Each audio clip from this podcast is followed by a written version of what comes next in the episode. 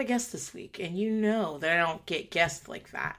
But we're into our palate cleansing kind of uh era. Not era, because era feels like comes along every now and then.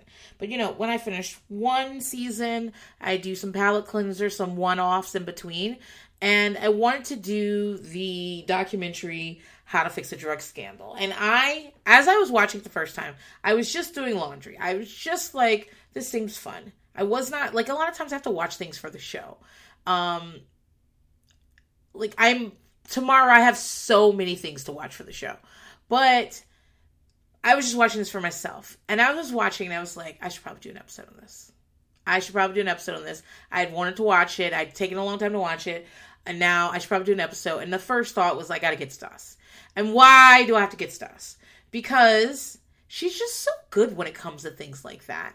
I just feel like she has really good analysis about things. She sees things in a way that is, you know, the law is not emotional. It just isn't. And there are lots of things we wish we could do, but it would like fuck up the whole legal system. And she's so good at being like, okay, if you do this, that'll happen. This, she's really good at that sort of stuff. But I'd never recorded with Stas before. Um, I'd only listened to her on Kara and Liz's podcast. I'd been in EBP with her when we were in the Facebook group. Remember when I used to be in Facebook groups? I would go in and out of Facebook groups. I would be in a Facebook. I would be in like 17 Facebook groups, like active in all of them for like a year, and then never touch them. And then, and I am so fortunate that I was in that EBP Facebook group because I only joined because I was listening to Liz, and Liz had said something about. I don't know. That she posted like a picture or something. And I was like, okay, let me get on Facebook and see what the fuck this bitch is talking about. So I joined the fucking group. And and I met that's where I met Kara. That is where I met Liz. And people like Stas. And so I'm really fortunate to have her on the show. You guys know having um having guests is tough for me. It's a lot of scheduling and figuring things out and like trying to find a rhythm with them. But like if you hear a guest on my podcast, it's because I really wanted them here and they're worth it. So super happy to have her. Um, I hope you guys enjoy it. Um, I'm gonna just like let you know off the bat that um, we talk about some dark shit. We talk about heavy drug use. I think I casually mentioned like sexual assault against children at some point. And like if something if like a like at this point i've now talked about it more than i did on the show. But that said it's important that um, i want you guys to take care of yourself. So like if any of this shit is going to be really tough on you skip this one. There are more episodes to listen to. But if not enjoy me and stas talking about how to fix a drug scandal. Later. Hi stas. Hi princess thank you very much for answering my urgent twitter message to come on this nope. podcast and oh and also watch four episodes of a documentary i'm like i was like so excited to do this because i didn't watch the documentary when it came out it came out like april of 2020 and i don't mm-hmm. know if y'all remember but like we were very busy at that time i had a yeah. lot of television to consume and like that one just like passed me by um so i was glad to go back and watch it it was way different than i thought it was going to be mm. in a good way. Um so I, I just had that with another documentary. Did you ever watch the icarus documentary? No, that was like that really about? famous. Okay so i thought it was about this guy who was a competitive cyclist and that he had exposed all of the cycling doping. Remember when lance yeah. armstrong got caught up in that? I thought it was exposing that. No it's a guy who is a competitive cyclist and he's like everyone's better than me. And I know it's because they're doping. So I'm going to find someone to create a doping regime for me and help me pass a, a test, like a drug oh. test. And like, I'm in a race. But then he did that and he ended up being worse. And it's because like everyone else is doping and like doing it better. However, the guy he reached out to was this man in Russia who did the Olympic doping for Russia when oh. that whole thing and he ended up the documentary ended up breaking that story of like Russia's doping regimes and it like ended with them like getting the guy out of Russia and like going to the FBI and like breaking that case open. So I was like, this is not what I thought was going to happen at all. oh, the same. Like I didn't watch this until like uh, I want to say maybe a month ago. I just happened to put it on, and I wasn't really paying attention to it until we got to like uh, so the Annie Dookhan stuff I knew about because there's a podcast called like American Scandal on Wondery where mm. I I call them book report podcasts where it's really just a script and they're like going over the Iran Contra affair or something like that. You know what I mean? like, yeah. and they're like reenacting it. Like it's not like when they're doing the co- the conversations, it's like an America's Most Wanted reenactment. Like that didn't really, no one really said that. They're just guessing. And so I I'd heard that, so I knew about that, and I didn't realize that she was a part of this documentary. But I just really, you know, I like watching people do drugs. And so I just, I don't know why. I just enjoy it. So I was like, oh, someone was doing drugs at their job. Oh, and also like because I love like white collar crime. Um, I love white collar crime because I like crime that often people do for no reason um, other than like they want a sea-doo, they want a bigger house, their dad didn't love them, like not never like you know real reasons like I'm gonna I I need to feed myself, I'm in a mm-hmm. gang and this is necessary. Like it's just stuff like, yeah, I really wanted to buy a bunch of like new horses. So I bankrupted an entire town, which is a real thing that actually happened. And uh, by embezzling. And so I came in looking for that.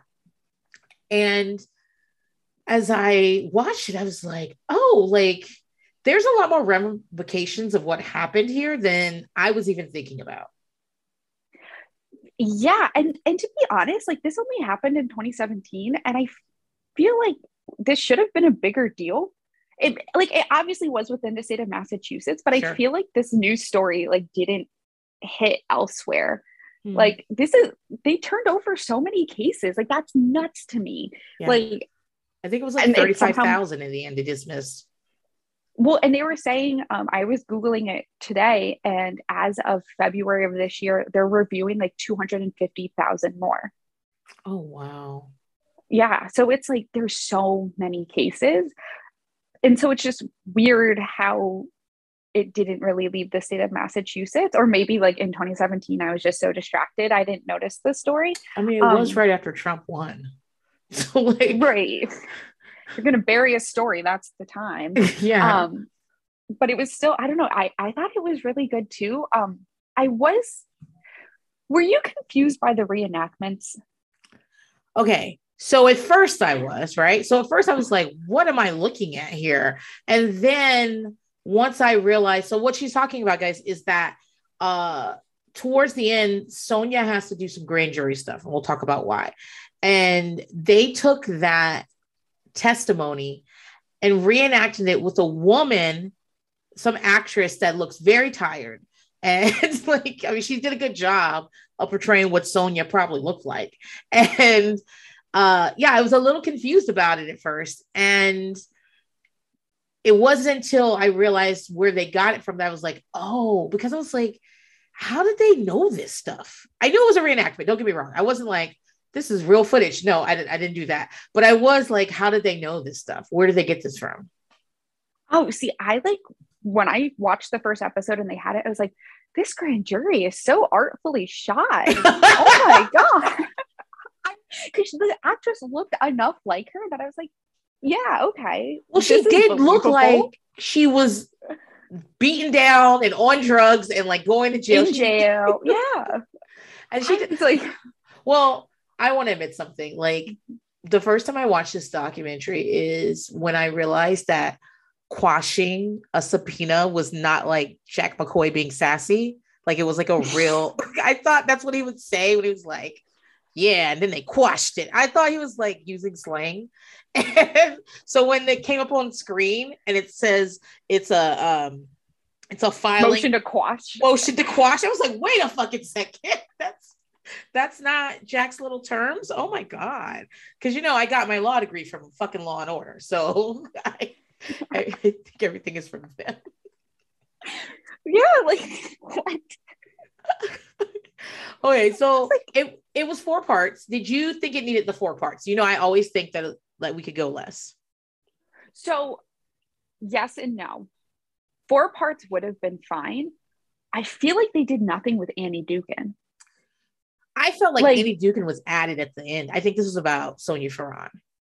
I, it must have been that because I, because I, I felt like I knew so much about Sonja, and I was like, I don't know anything about Annie. Like they only did like 45 minutes on her. Yeah. Um, and I kind of got the vibe based off of how it was like scripted. I think it wasn't going to be four parts, but then um like I don't I think they had assumed because if you watched the third one, it ends and they do all those like screens with like writing on it. Yeah. And it's like, oh, this is the end. And I think they had assumed it was gonna end there of like it didn't work. And then the set the like final episode happens. And I don't think they were planning for like all of that to break the way it did. That makes sense. Um, I also think that Annie's family didn't really talk, and, and Annie has never spoken publicly about what happened. Yeah. And we got a lot of Sonja's family and growing up, which I'm gonna be honest, I was not a big fan of. To be honest, like I was just like, I didn't know. I I understand that from their point of view, things went like there's a lot to be sad about, but I'm like, you are the least like harmed person in this room. You know what I mean?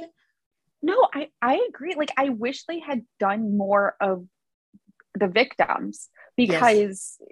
they they followed the two families and I'm mm-hmm. like there was like 60,000 plus cases involved with this. I feel like you guys could have followed like more yeah. and like shown more results. Um but yeah, I don't know. I, I I I agree. I don't think I cared about her family. I didn't care about her high school football career. No, me either. Um, like sorry.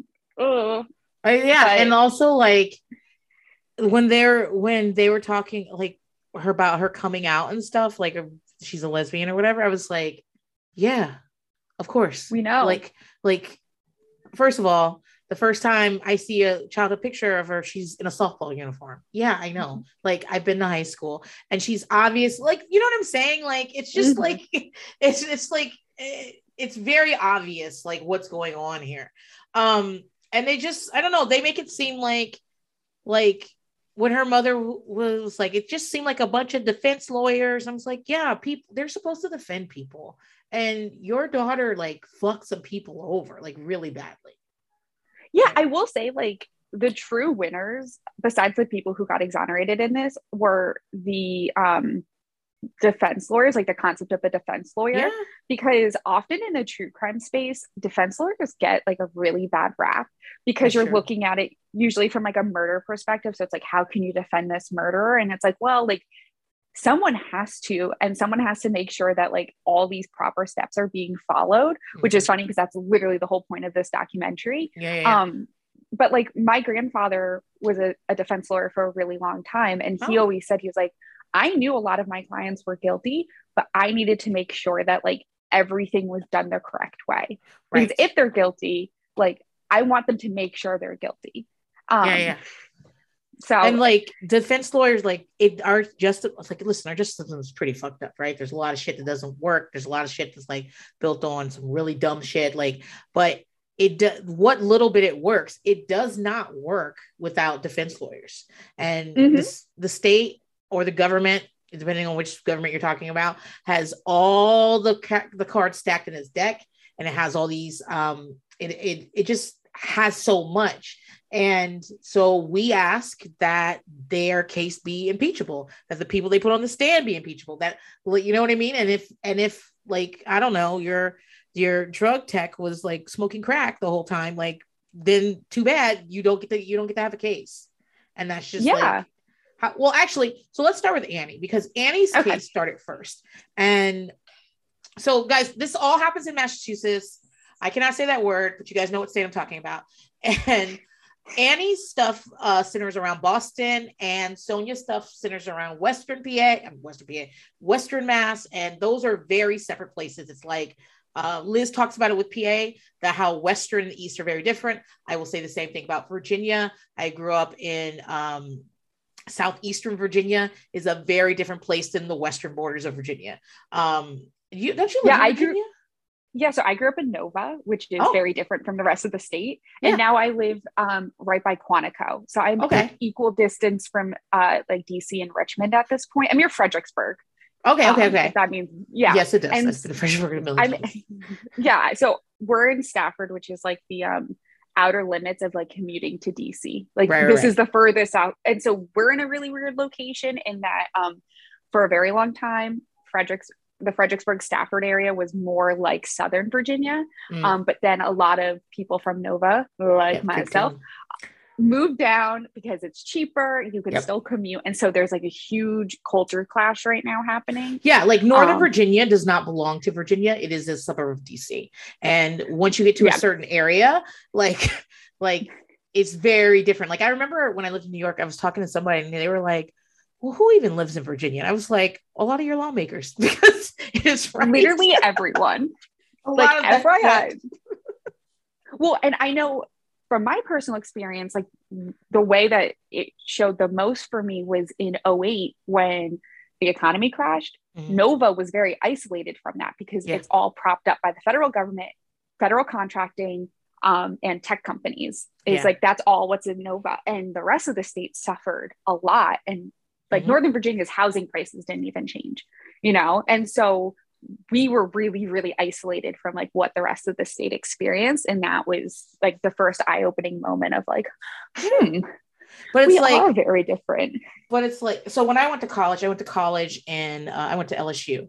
So I was in Oh. Baton Rouge and I someone was like, Yeah, so where you're where you're from, there's like cows and stuff. And I was like, no, there's like six military bases where I'm from. Like Yeah, right. I- like that's where I'm from. I there are no cows over here. There's a beach. There's a lot of people from somewhere else. That's where I'm from. And because they when they think of Virginia, I don't know, they think of peanuts, I guess. Maybe cows. I don't know. I mean, they th- I, before we moved to Virginia, I assumed like Civil War. Yeah. But that was all I really knew, to be honest. Williamsburg is Um, here. Yeah, it is in Virginia. Yeah. Yeah, it's like Revolutionary War and Civil War. So you have like colonial Williamsburg, and then Yep. you have like all the Civil War uh, battlefields. And my husband's from Pennsylvania, and Mm. he's from like near Gettysburg, and it's kind of the same thing. Um, yes. He's like, in, and oh, it's like it's either a Civil War like location or it's a Revolutionary War thing. yeah, yeah, yeah. So Oh yeah. You know how many times I've made butter growing up to because they take us to Colonial Williamsburg Colonial Williamsburg. all the fucking time. Did you get to go to? Did you at least get to go to Busch Gardens? Of course, I like. I'll never go there again. Like my parents want to take my kids, and they were like, "Oh, you can." go." I was like, "Girl, you know how many fucking times I've been to Busch Gardens? You know how many times I skipped school and went to Busch Gardens? You don't even fucking know about it. I don't want to go." Okay. I've been there So- So I've never been to Busch Gardens, but we used to go to King's Dominion every Oh, year in school okay. for um, math and science day, which Yeah. is the biggest load of bullshit ever. Yeah. But it was like basically Me too. I went there too, and you have to do like problems with the roller coaster. and it's just students and everyone's in their school shirts and Yeah. it's just like wandering King's Dominion with pencils and paper. I mean, and a also- packet. Yeah. yeah. So we used to go there all the time too. Like, uh, I, it, but like, what, what, I, what the whole reason I'm, we're definitely off topic, but like, like Massachusetts is very different, like depending on where you are. And, but these happen in both Eastern and Western, right? And so, and so Annie's stuff happens around Boston, which is the Eastern part. And essentially what happens is Annie Dookhan is a tech what what do they call her like she's they a, call them she's um, a chemist uh, yeah they're like chemists is essentially like i think that's the proper term for them is they're just lab chemists. They're lab um, chemists. And what they do is they test drugs for the state when they're used in like criminal proceedings. And there are two labs. One's called the hinton lab it's in boston and one's called the amherst lab and it's in amherst. Okay which makes more sense in hinton. Why is it called hinton? I don't that's a really good question. Mm, i don't know. It doesn't have a wikipedia page so i'll never find out so Annie, what they find out, and I, like I said, I listened to the American Scandal. Like, there's like four parts of this, and so, uh, so I know more about Annie than the doc told me. But what they find out is that Annie begins working at this lab, she begins doing like four times the number of cases than anybody else in the lab. Like she's not even stop, she's not even like the main she's there are people above her. She's not even in charge of the lab. She is like a mid person and she does four times as much as everyone else. For years, people complain about her because they're like, for her to be able to be doing this many cases, she would have to be here 24 fucking seven, and she's not. So that people complain about that. And then about midway through her career, um, the law changes so that you have to be, you have to, you have the right to confront the the person that rent that tested your drugs in court. So they need to go to court. It's not like it's not like before where they just sent their like certificates. They have mm-hmm. to go to court to testify. So I thought that was so interesting. I never realized that was a thing until they talked about how by testing the drugs, you're basically making that accusation and yes. like you have the right to face your accuser. So the drug tester in that piece of evidence, like, is your accuser. And I was right. like, oh, yeah, that makes so much sense. Yeah. Like, and of course. They're supposed to, I mean, the, the lab is owned, I believe the lab was run by the state in a different way, and then it moved to the state uh, police over it. But technically, they're supposed to be independent workers, right? Mm-hmm. Um, and so even with her going to testify all the time, because she did more cases than anybody, she still her her her output never changed. And what they find out is that Annie is dry labbing, which is what that means is that she is eyeballing things and the, instead of testing it. Like the testing process is you got to collaborate, collaborate. You got to um calibrate, calibrate you have to clean, you have to test, and then you have to do the testing and then you write it out. And what she does is she goes and she gets like, I don't know, she gets like five uh, samples that were sent in that are all supposed to be cocaine, pulls them all out and tests maybe one and then calls them all cocaine and doesn't test the rest. And it, and then puts it back. And she was also doing things like um they have to assign thing. You're supposed to get assigned samples. She doesn't get them assigned. She takes them herself. She was forging. Really, how she got caught was she was forging someone's name that was supposed to assign her to samples, and that person hadn't been at work. And then that opened an investigation, which opened another investigation, which is how she got caught. Mm-hmm. Yeah, it was. Wasn't it like she also took something? Like a book or something? Was that what it was? Yeah that's the thing. She took that and she she's not supposed to have that. And yeah. these things are in place because well what if you got assigned something that had something to do with you? Like like a relative. What if you got what if you got all the cocaine ones? Like so they're they're mm-hmm. supposed to assign them to you randomly. Um there were several investigations going on with her before she finally got caught. Uh Oh, she was also lying about her education. She was saying she was going to night school at Harvard and they did not have that night school. And so apparently no one checked. Like they gave her a party for it at one point and she definitely didn't go there. so well, and it's crazy because that ended up being one of her criminal charges because she lied about it on the stand. Yeah. Which is like nuts to me. Yeah. Once you're on the stand. The- oh, wait, wait, wait. You're right. Because she's testifying and they're asking her about her education. Mm-hmm. So it's not even in her court case, it's in other people's court case. She lied about it. Yeah, you're right. You're right. You're right. Yeah. So she gets caught. Um, and the reason she was doing like i said she didn't she did well at work but she wasn't even like the top bitch at work. Like she mostly did this for like a pat on the back. Which i will like never understand.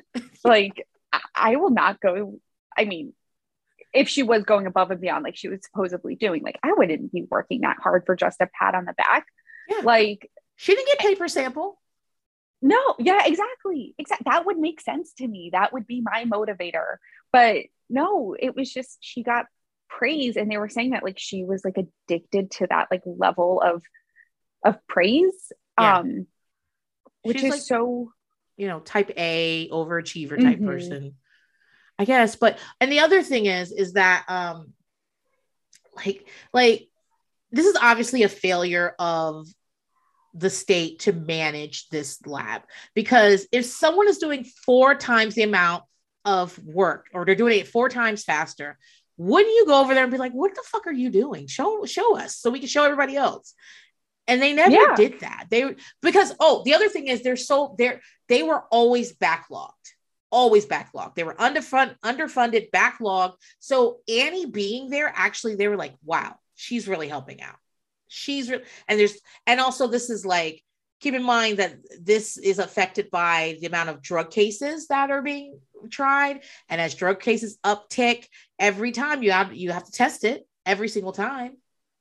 Mm-hmm. so like a so annie really thought of herself as a part of the prosecution police. She thought she was a teammate of theirs yeah so that was when all the e- so they turn over like all of her emails yeah. and when those and she was like we're gonna put them away for a long time like they messed with the wrong crew on this one.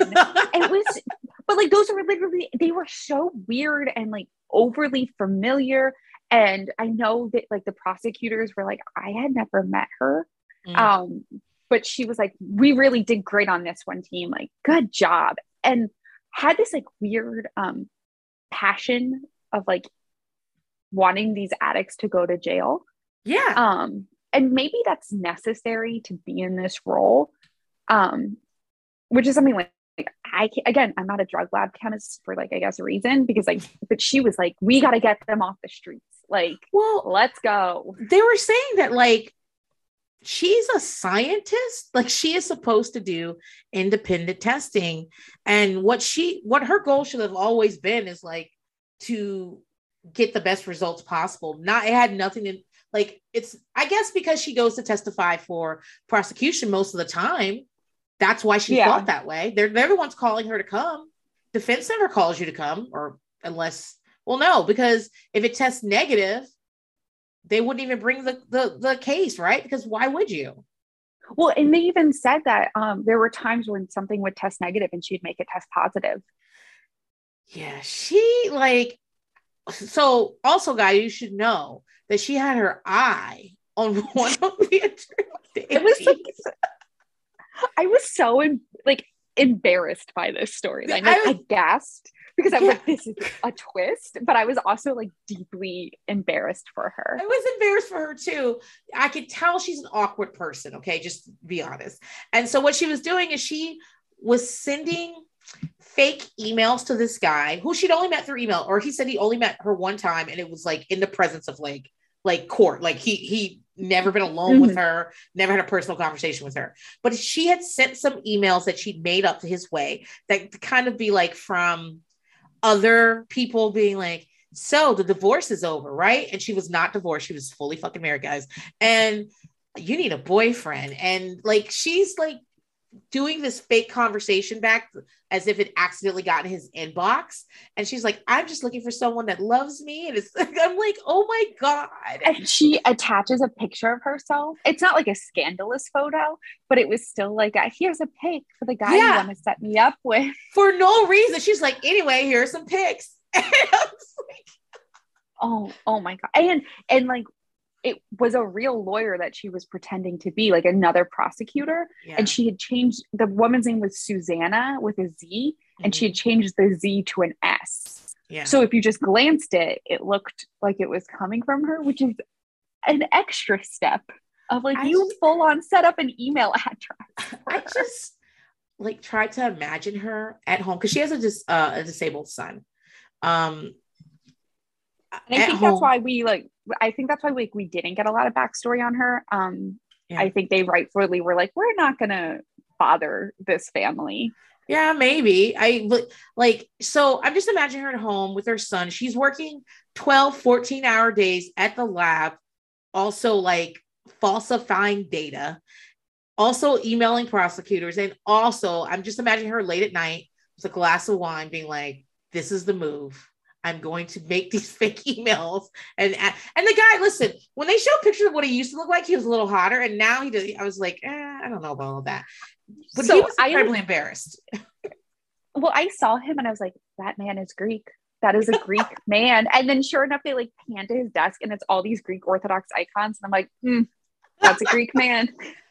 I love that I you saw saw it. You're just like that's like uh, he actually ends up resigning, not because he did anything wrong, but because when all this shit came out, there were countless stories about him and her. He's like, I have never done anything with her. I've never even really had a conversation with her.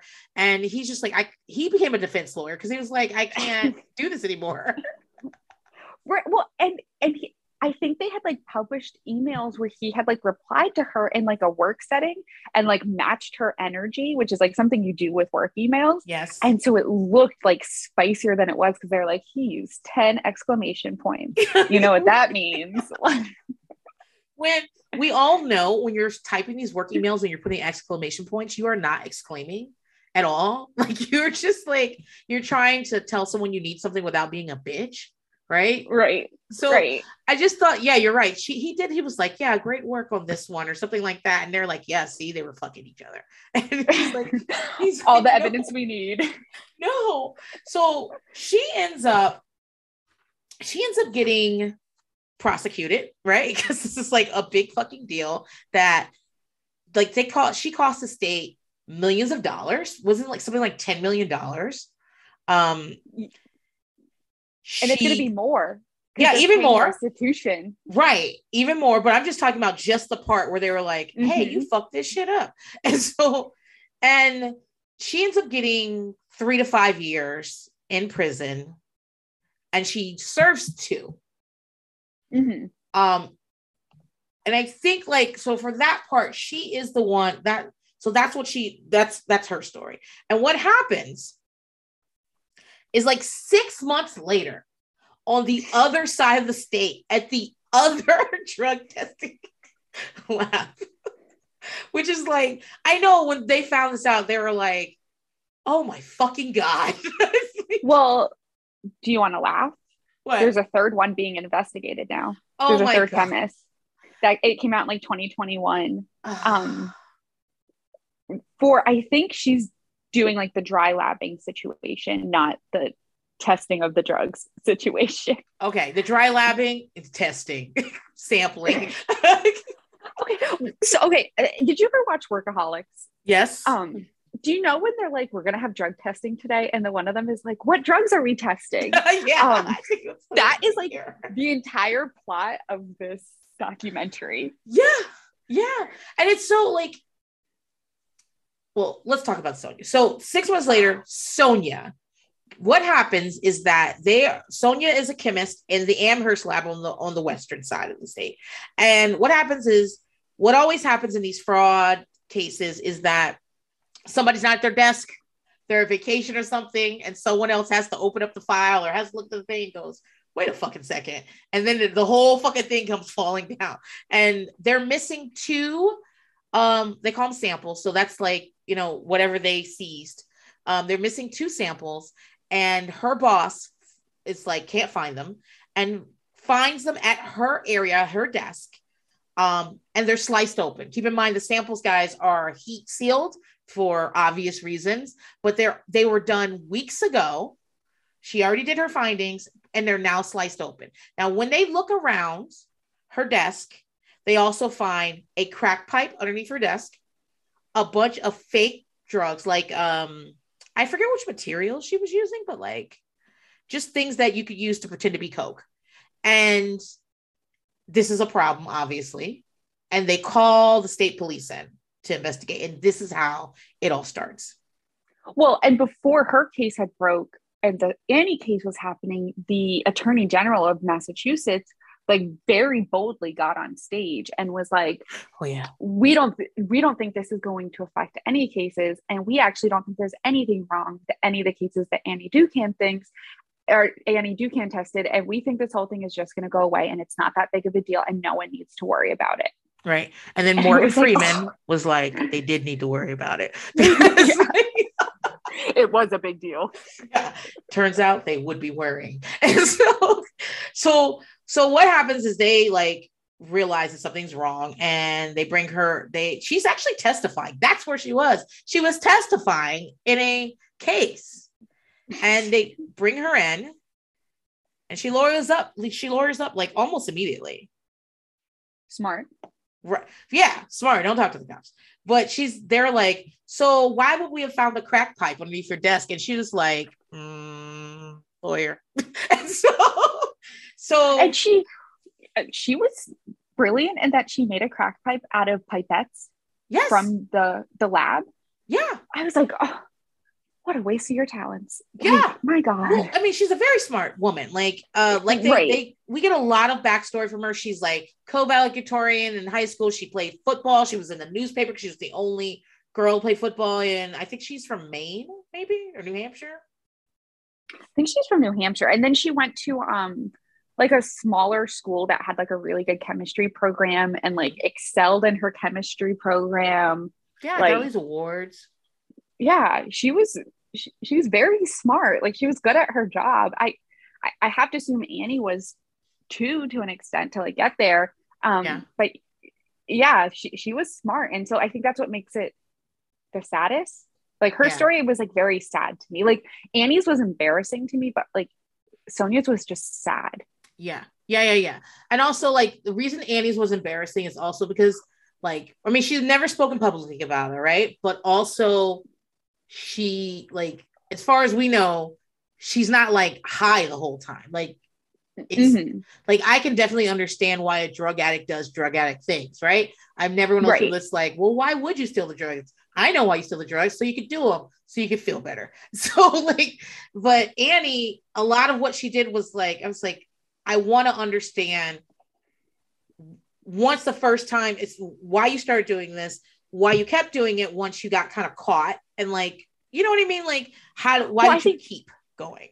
that I feel like that's what was missing from Annie's portion was there was never like a, a a why. Like they were like, oh, she really liked praise, and I was like, enough to like commit that much crime.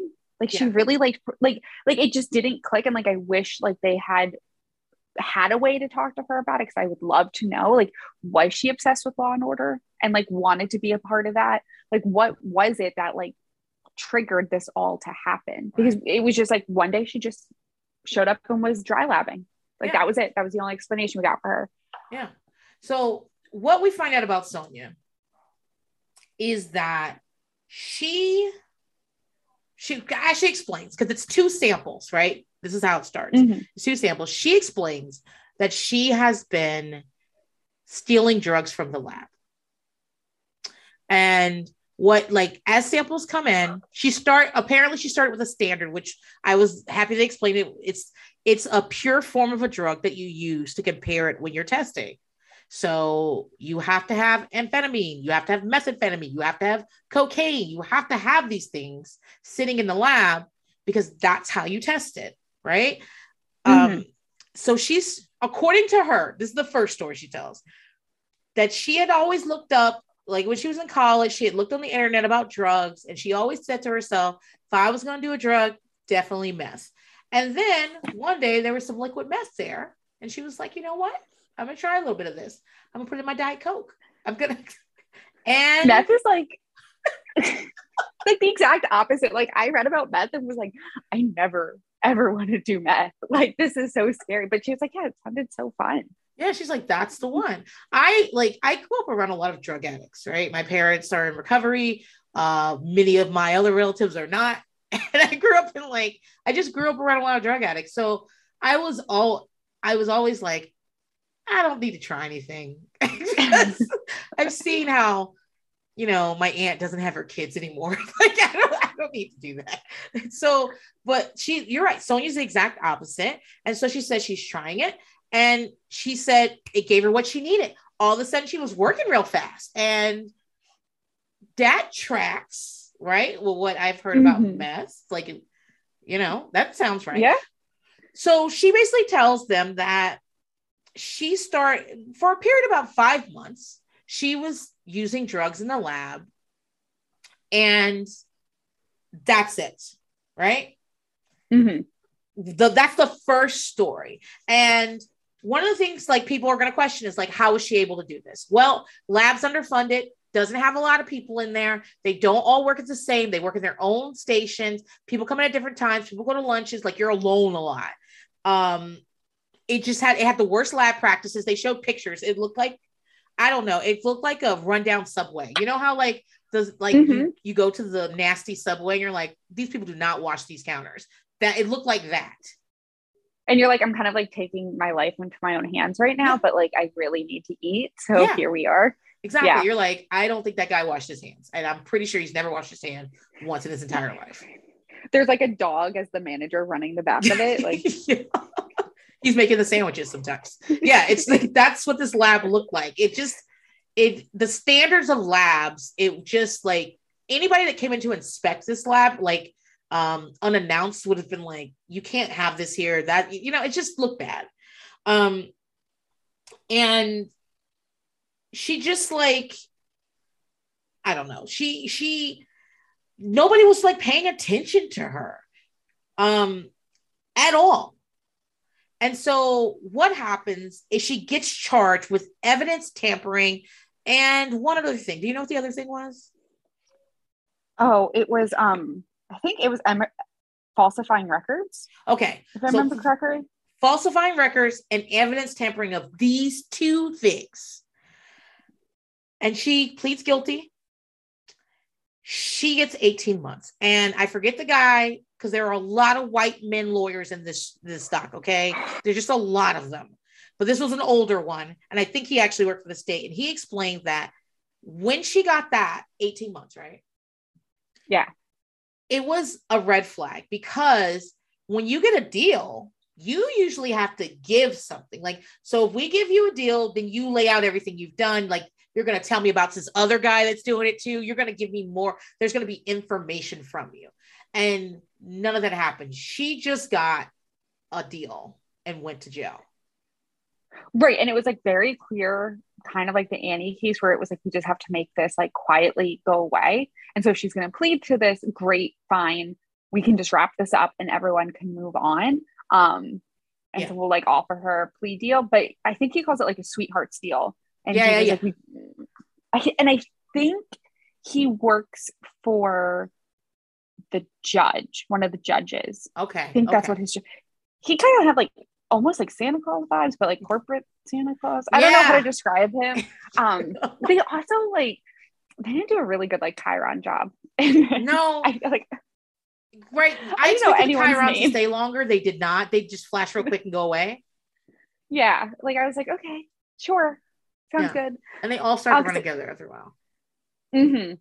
Well, because there's like so much overlapping in this whole documentary too.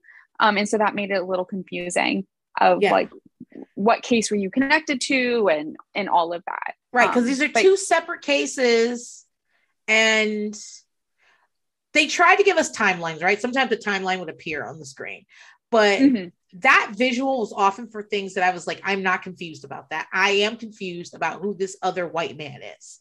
So you got to tell like what cases he, because there's not only just so we need to start talking about Luke Ryan at this point because mm. this these cases are going. So when Luke Ryan shows up into this, when he becomes important to this, Sonja had Annie's been been convicted and is going to jail. Sonja has been charged and her case is ongoing.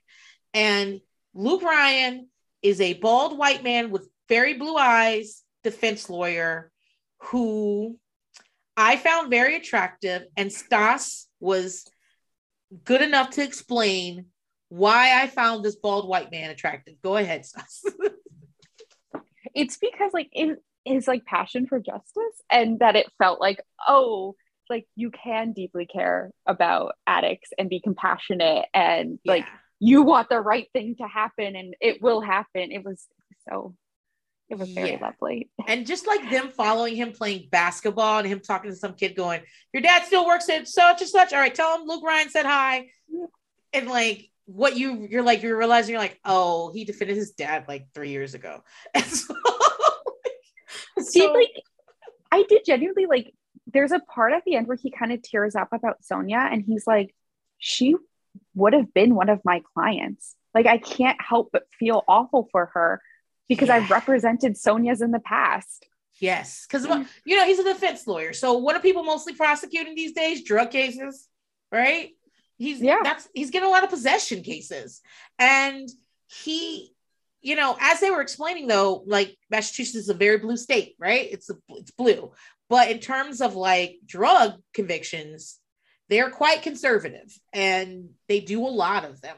So that's what Luke's mostly doing. And he had a few. So when this shit came out with Sonja, and he's in actually Luke's in Western uh, PA and Western Mass. So when this came out with Sonja, he's like, shit, she probably did a lot of my cases. And he starts looking because every time you do your certification, you do a little certificate and it goes in the file. So he's like looking for Sonja's name. And he realizes that he has a lot of the what they call Farak uh, cases. Um, mm-hmm. So he's like, okay, well, turns out you're uh you're the person that you are using to prove that my client had drugs was high. So I guess you're gonna uh, dismiss this. And they're like, no. and he, oh, I felt like so awful in that scene because he was talking to one of his clients and he was like, hey, guess what? You're not going to jail today because I just found this out. So hold still. I'm going to handle this. And then the judge was like, Mm-mm, sorry, you're still going to jail. It's irrelevant. Yeah, yeah it doesn't matter. Um, and I think for Sonja, the difference between Sonja and Annie is this is that Sonja actually tested her samples. She just stole them afterwards. and, and, and Annie was, never tested some of them. Right. And and there was some questions of like how well can you trust drug trust drug samples if you're like on a drug. Like yeah. she talks about there's like a scene where she does LSD for fun. a casual day of LSD at the office. And she's like, I'm, I'm still testing samples and I'm doing really well. And I'm like, I know a lot of people who think they are doing good things on LSD and they find out that that's not what they were doing. Yeah, like, she said she was hallucinating and she smoked a little crack thought, to get back down. and she had thought that she had spilled crack on the bathroom floor and was like frantically trying to pick up crack from the bathroom floor. But I yeah. don't think there was any crack on the right. bathroom floor. Like she didn't spill any of it. Also, she's in the bathroom a lot. I wonder. One thing that I was, I thought I was like, how many women work in that lab? Is she like one of two women that use the women's room, and that's it? That that had to that was like the only explanation I could think of, or that there was like multiple bathrooms, and so like maybe on her floor she was the only one. My mom talks about this at her job. Um, she's not in the office now; she works from home. But like at her job, she there's like two other women on their entire floor. And so mm-hmm. she was like, it was so great because there's no women in the bathroom. But then other people started coming down to their bathroom uh, because there wasn't other people in it. Yeah. And she's also at a university, like the Amherst one is at I believe it's at UMass Amherst, and she. Mm-hmm. So it's possible they're like she could be like going to the far, far bathroom in the corner that nobody ever looks at, or something like I that. Wonder, but, I wonder if they're like, oh, she just must have IBS. Like that's the only explanation. Like yeah, because she's always up from her desk and everything. And so when so when they first talk about Sonja, I was like, something ain't clean in the buttermilk. They don't let us know till later that Sonja's been using drugs a lot longer, which is spoiler, but that's what they do. But I was like, some like you're telling me that you've been working. She started in 2004, I believe. This broke in 2012 or so, so she's been like there eight Her, years. So Annie broke in 2012, and then Sonja's like really broke in like 2014 because she said in the grand jury she'd been there for 10 years. Right. Um, okay, that's right. Because she Yes. So she, so they wanted us to believe that 10 years into this, this type A person, overachiever, valedictorian, sporty girl, in love with her partner, um, living in a cute little town in Western Mass, just was like, I need to start doing drugs. And I was like, I, I feel like there's more to what's so I already knew something else was going to come. But mm-hmm.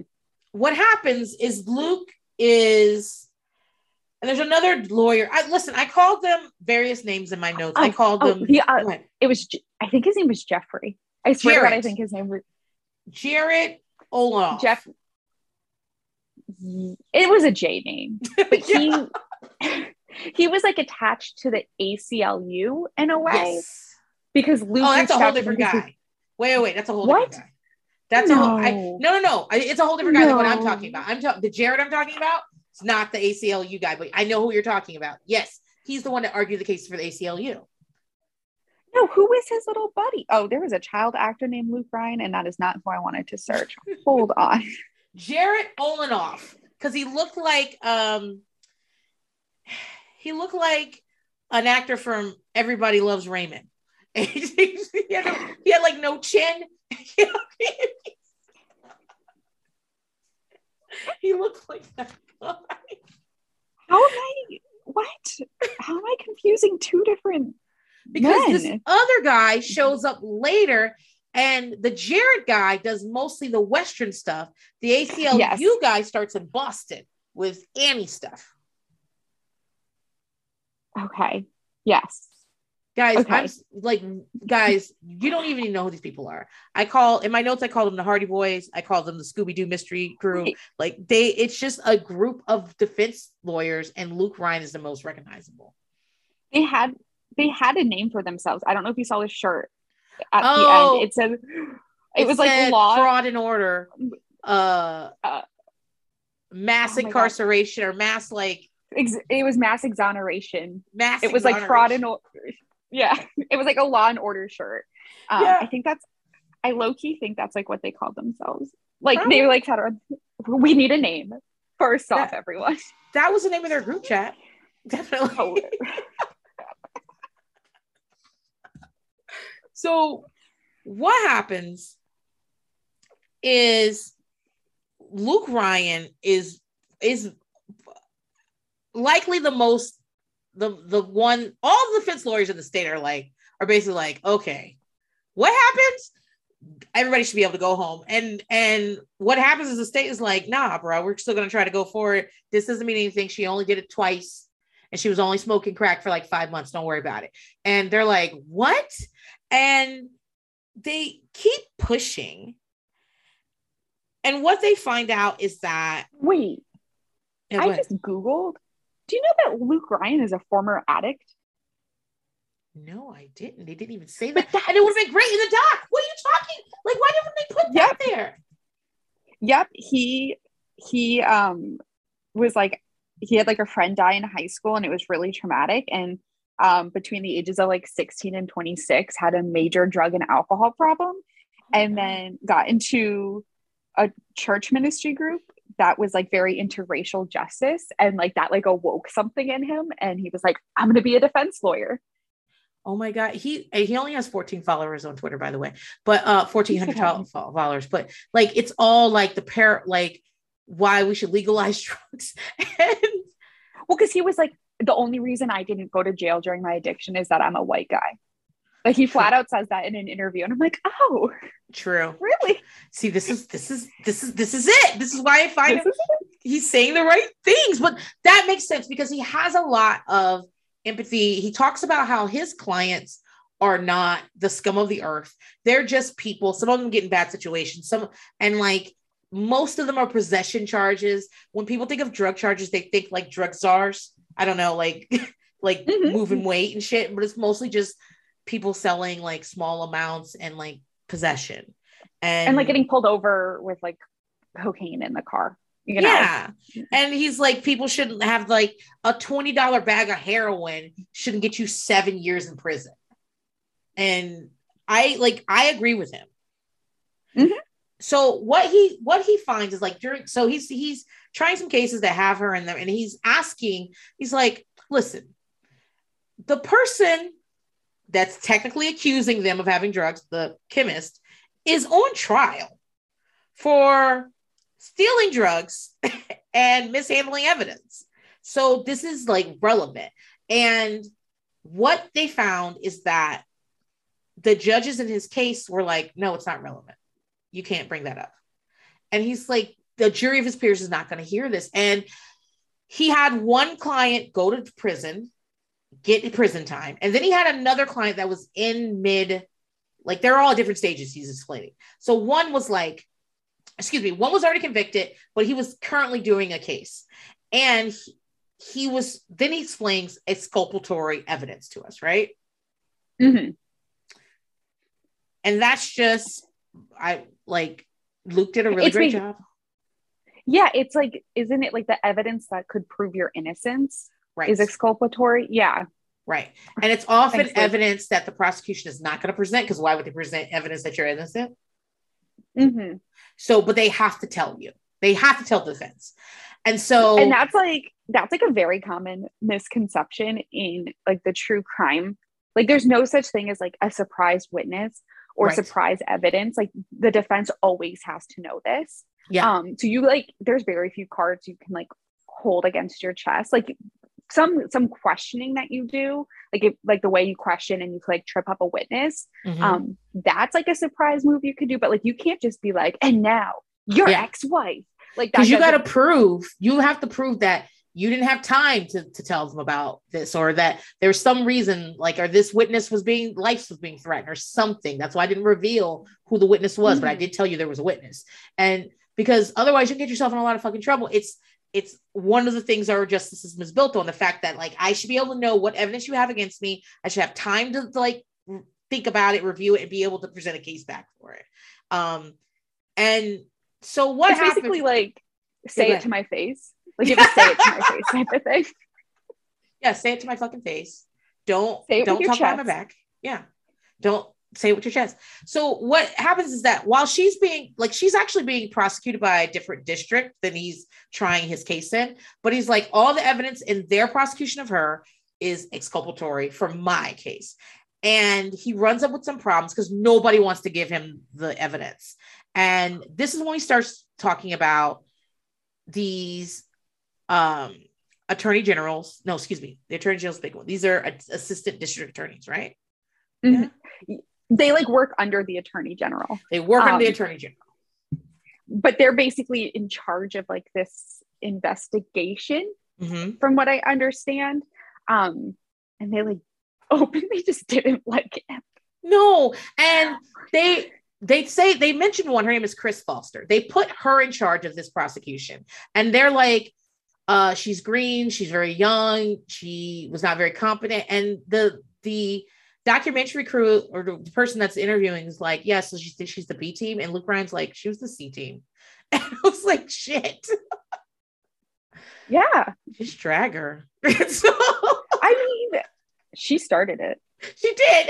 So they she is like, I'm not giving you any evidence in this case. And he's like, she's like, it's ongoing, so I can't give you any evidence.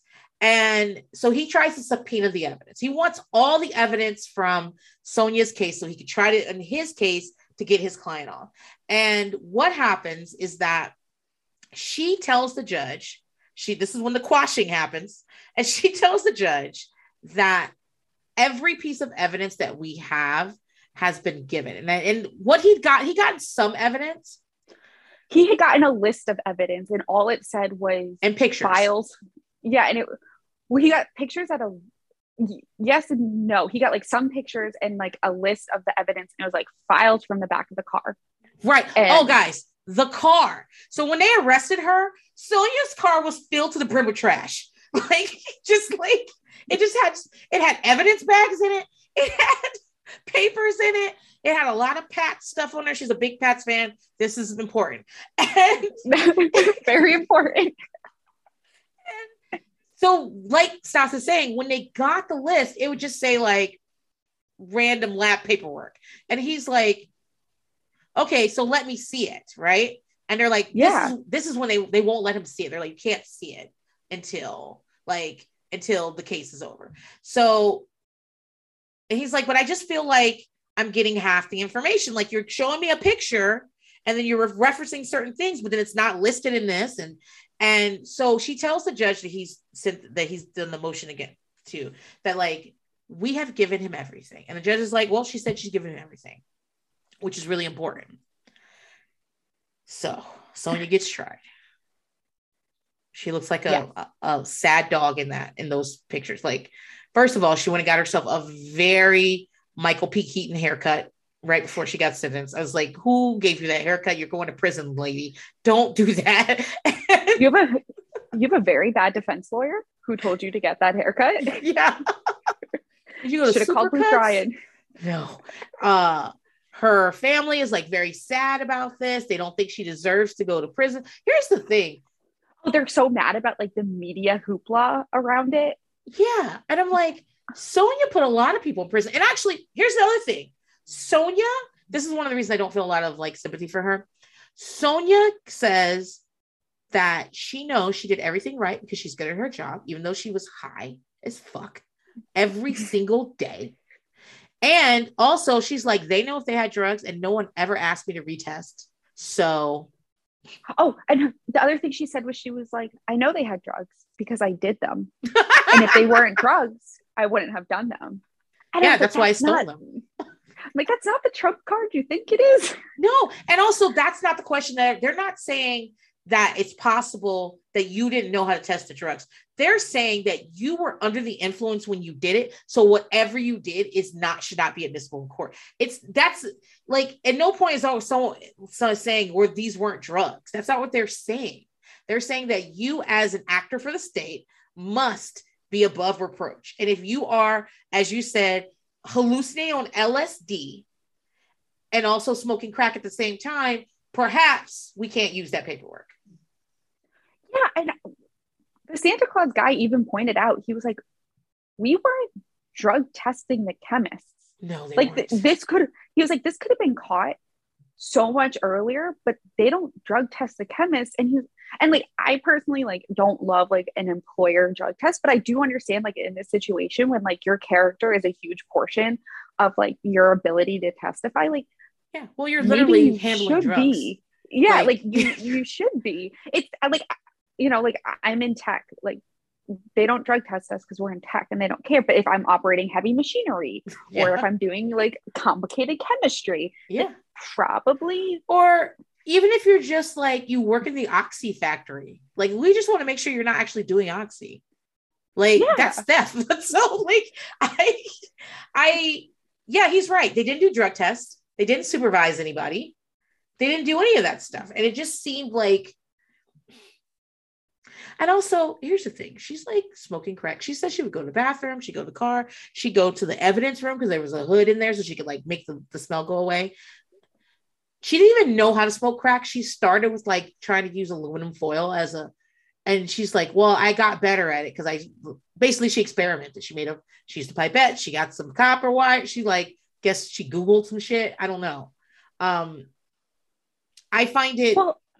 She started making crack too. Like that was the Yeah. other thing. She'd be like, "There was- "There was no crack, so I made some." And I was like, "Oh, okay." she's just at her desk make cooking crack and that's i'm like oh nobody even you guys are nowhere near each other because no one's like what the fuck is Sonja doing over there like Did you ever like work in like a cubicle farm? yes where it's like I have no clue what you're doing in your cubicle, and I don't care what you're doing in your cubicle. yeah Like, unless you're like really loud who cares yeah. but i mean, don't take personal phone calls. smoking crack like i mean cooking crack smells terrible so like i'd be like what the fuck is that smell Well, and doesn't like meth famously have like a cat pee smell? And like, yeah wouldn't wouldn't these people who like their jobs are devoted to testing drugs like but there's all like, these drugs kind of realize there's drugs all around that's them. true. That's true. That's true. So if It's you do walk in, I'm, aroma. I'm cooking crack, you're like, oh, I'm just testing this. And you're like, oh, it smells like crack in here. You're like, yeah, because I got a lot of crack in here. Yeah, It's crack. yeah. so that's her defense. It's crack. So, but yeah, she's doing stuff like that. But I just find her to be like so, I don't find her to be very sympathetic because of she is like ruining people's lives. And she's like, no one ever asked to retest, which tells us what? If you guys ever get popped on possession, always ask for the shit to be retested. Always.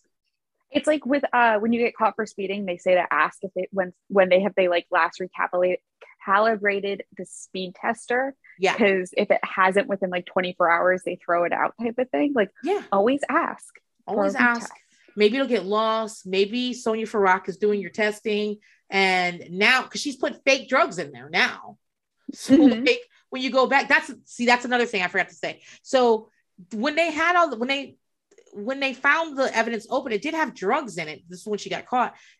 And it had tested positive a few weeks ago. So they tested it again, it was negative. And they were like, what the fuck? I don't think this is drugs in here now. And underneath her desk was like boxes of things that she was using to create fake drugs to like put in there. So, I mean, she, listen, is she smart? Yes, but not the smartest because of what she was doing. But still, um, I found so when we were talking about Sonja doing drugs, I was like a little confused at first. I was like, so Sonja will do any drug? Just whatever got there? That was what it sounded like. Because she was like doing LSD one day, she's doing meth the next, then it's cocaine, you know, then it's crack. Yeah. Like I, I guess it was just like and she even said she was like, I was tracking shipments because we had a big bust with UPS mm-hmm. or USPS, and like I knew all that was coming in. I was like, yeah. And I and I kind of realized like the reason why Massachusetts is probably so like conservative with drug laws is because they're a port state, like it's all ports. Um, and I was like, oh, that oh. makes sense. Because Liz talks about that. She's like, oh, oh, port cities. Yeah. And they're probably like like a big hub for like going further up in New England and getting down. Yeah, okay, okay yeah. Yeah but like so that's interesting to me and it's not that like like people do drugs different types of way. There's some people that like they're like i smoke crack and that's what i smoke crack. I would never do i'm not going to do any pills. I'm not you know what i mean? Like i smoke crack that's what i like. And yeah there are other people that are like i'm a human garbage disposal what do you have? I will try it. Mm-hmm. and so i guess that's what's so but that just and then the idea that she got on her drugs at work i was like so you never just like well i guess she didn't need to right? Mm-mm no and it, it it's like she never dealt with like that side of yeah. purchasing drugs. She probably didn't deal with like the financial repercussions of being an addict for the most part right because like, they're free she, she's getting paid. She's getting paid oh to God. take them. And yeah so this is all things going in my mind and like like i'm also thinking that most people when they start smoking crack like know someone who smokes like crack like they don't have to figure out how to make a pipe. Right? You know like yeah, some, someone shows you how to like because you know yeah. someone like yeah. Most people don't just like I'm gonna try some crack today. I don't know anyone that smokes crack and I've never smoked it before. Let but, me Google it. Yeah, but soon Sonja did. Sonja, according to her, I don't know how true this is, but according to her, when she started smoking crack, she just started. And she was taking it that, home. She was smoking it on her in the car. What what about her partner? Whereas a partner like, why are you working all these long hours at work and coming home looking wild? Well, I guess she could brush the long hours off of as like we're really backlogged. Uh-huh. Um, but yeah, like wouldn't you notice if your partner's like coming home on meth or I don't know. She probably was in a bad mood or something like that. Or maybe, well, we didn't hear a lot about her partner, her girlfriend or whatever. I I'm I just wanted, but like these are the questions I have, Stas, about she her her drug story is so unusual that like I only get my drugs from work. I do not pay for drugs. I will use whatever drugs I can get my hands on at work. Uh, people usually steal drugs from work, like nurses and shit. Like like they, they'll do stuff like that, but they also have a drug problem outside of work that they also, you know what I mean? That they're, mm-hmm. they're supplementing. Yeah. So well, like, and, and I think and it's rare to have like when nurses are stealing it from work, it's like pills yeah. You know, this is like what other job just has like easy access crack? Yeah. Yeah. What other? Jo- there is no other job. I guess. I mean, if you worked in evidence lockers, maybe at the police station, like I mean, because you know things get stolen there all the time. That has, and I know that's like definitely happened in like the like police departments yeah, of like yeah. people getting fired for like using the evidence locker. Um, hmm. Yeah, hmm. she's really unusual. It's just an unusual story of drug use. Like she never yeah. paid for it. I, I, and I guess like that's just so interesting to think about. Of like, if you're an addict and you're not having the fi- financial issues, yeah, it's very easy to like avoid a lot of the problems that come with being an addict, or if you're not buying it on the street yeah. And you're not. You, you avoid getting arrested unless you're like getting a DUI or something like that. yeah. You don't have to go places to buy drugs or deal with people who sell drugs or use drugs. It's just like, it's quite possible the way Sonja describes her life is that she was the only drug addict she knew. Mm-hmm. And most drug addicts don't go, I'm the only person I know that uses drugs. Yeah, because like based off of what we saw about her mom and her sister, like, and obviously we don't know anything about the partner, but like the mom and the sister both seemed like normal. Like, do you know what I mean? Just like Yeah. everyday Massachusetts people. yeah. If we weren't talking about what we we're talking about, like I would never suspect that, you know, they were talking about a person that had been arrested for using all the drugs in Massachusetts. You know what I mean? So Mm-hmm. Yeah. Okay. So so she so he they won't let him actually see because he's like, I want to see this assorted lab paperwork y'all keep referring to, didn't describe, and then I can see parts of it in the picture. So what happens? She finally gets convicted, or she takes her plea deal, or whatever. And now he's like, okay, can I see it now? And his cases are already over. A lot of things are done, but he's like still on it. Even his little buddy has moved on to other things, but he's still on it. So he go, he's able. They've moved all this evidence to the AG's office in Boston, I guess, and he goes over there to see it. He opens it up. Well, the only- first he doesn't he like first. Con- no, that's next. No, you're right. You're right. He opens it up. he opens it up and he starts pulling out papers. And what some of these lab papers are are like therapy paper, counseling papers from like outpatient rehab. Yeah, and it's basically like a drug journal. Yeah, Bas- and it's supposed to be like track your feelings, like track your um Liz has talked about this before where it's like so much of like using has to do with like how you're feeling, like if yeah, you're sad, if you're hungry, if you're tired, if you're bored. yeah. Um, and so they're like having her track it by date and then talking about work in this journal because she's like tested a lot of good samples today, like feeling really good. yeah. Also did some crack. Yeah, yeah, yeah, yeah. So she's doing that, and he finds, and also, I can't believe there's a lot of things I can't believe people wrote down in this documentary, but I can't believe she she said she'd been seeing that therapist or that counselor for like three months when she started admitting this stuff and writing stuff down. I I'm actively breaking the law. I would not want to write down exactly what I did. Uh, I- yeah, yeah. Oh, this happens in a lot of documentaries where Right. I will be like, why did you put this in writing? Oh Why? God. Why is this in writing? And it's the only reason we have this documentary is because you put this in writing. Yeah. Like that is like rule one of like being a criminal, I feel like. do not put this you know in my job we have slack. And Yes. uh somebody was like slacking me something that we talked about. And i was like oh are you a fucking undercover agent? Because now you're trying to get me to admit the shit in writing? We definitely talk you're like you're basically like let's talk about that thing that we did wrong. So i got up out of my desk and walked over to his desk and was like stop fucking slacking me right now. And he was like what, What i was like no What is it from The Wire when Stringer Bell is like, Are you taking notes on a criminal conspiracy? Like, That's exactly. And I also tell someone this week, I was like, I know you don't like this person, but you cannot slack me the names you're calling them.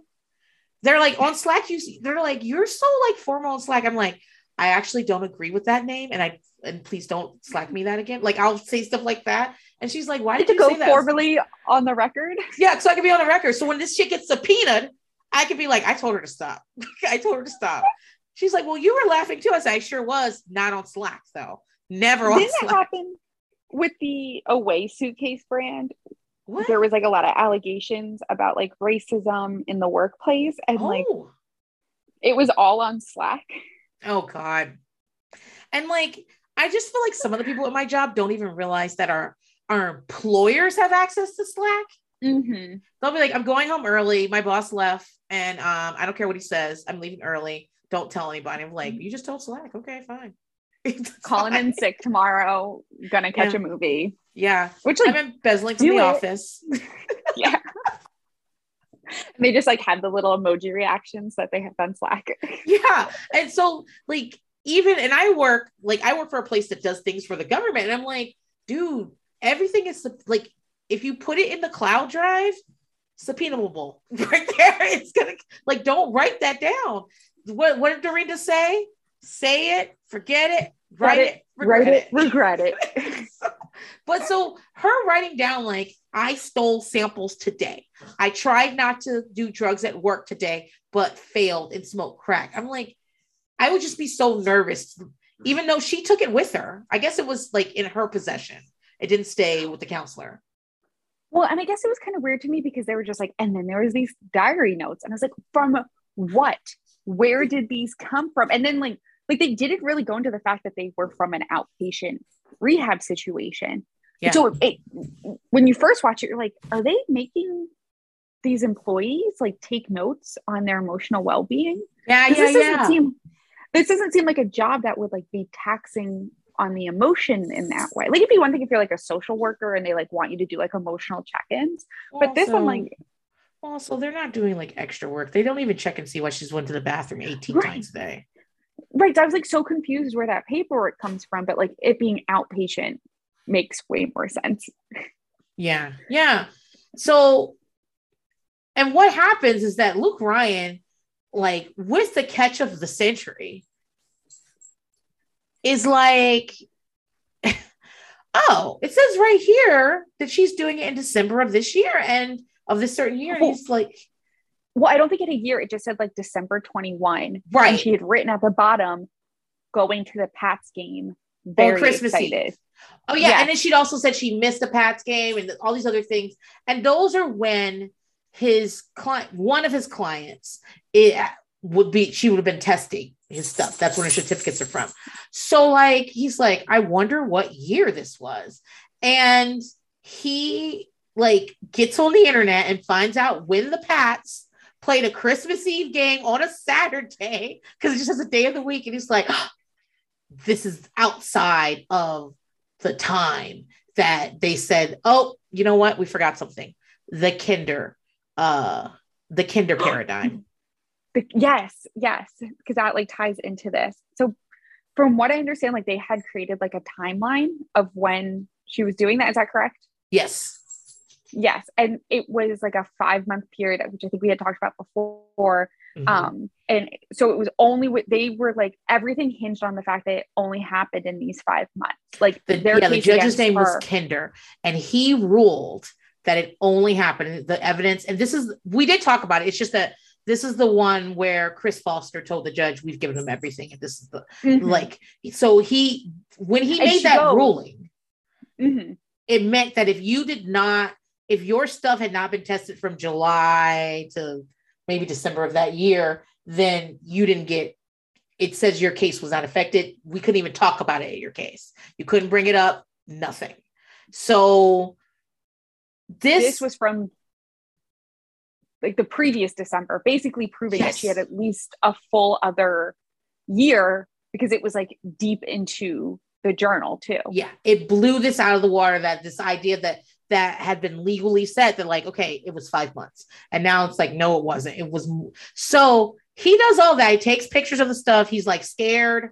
He's scared oh, because oh, he's like the police are like watching him and he's like I'm trying like not to be giddy because I'm like, because I don't want them to realize like what they've just given me. So yeah. he's like frantically just like taking screenshots on his phone. Yeah. And like he says he doesn't have a poker face, which I believe him because he because he he expressed a lot of emotion in this fucking shot. It didn't stop. So I was like, yeah, you yeah. don't have a poker face. So he does that and he uses that to further his case.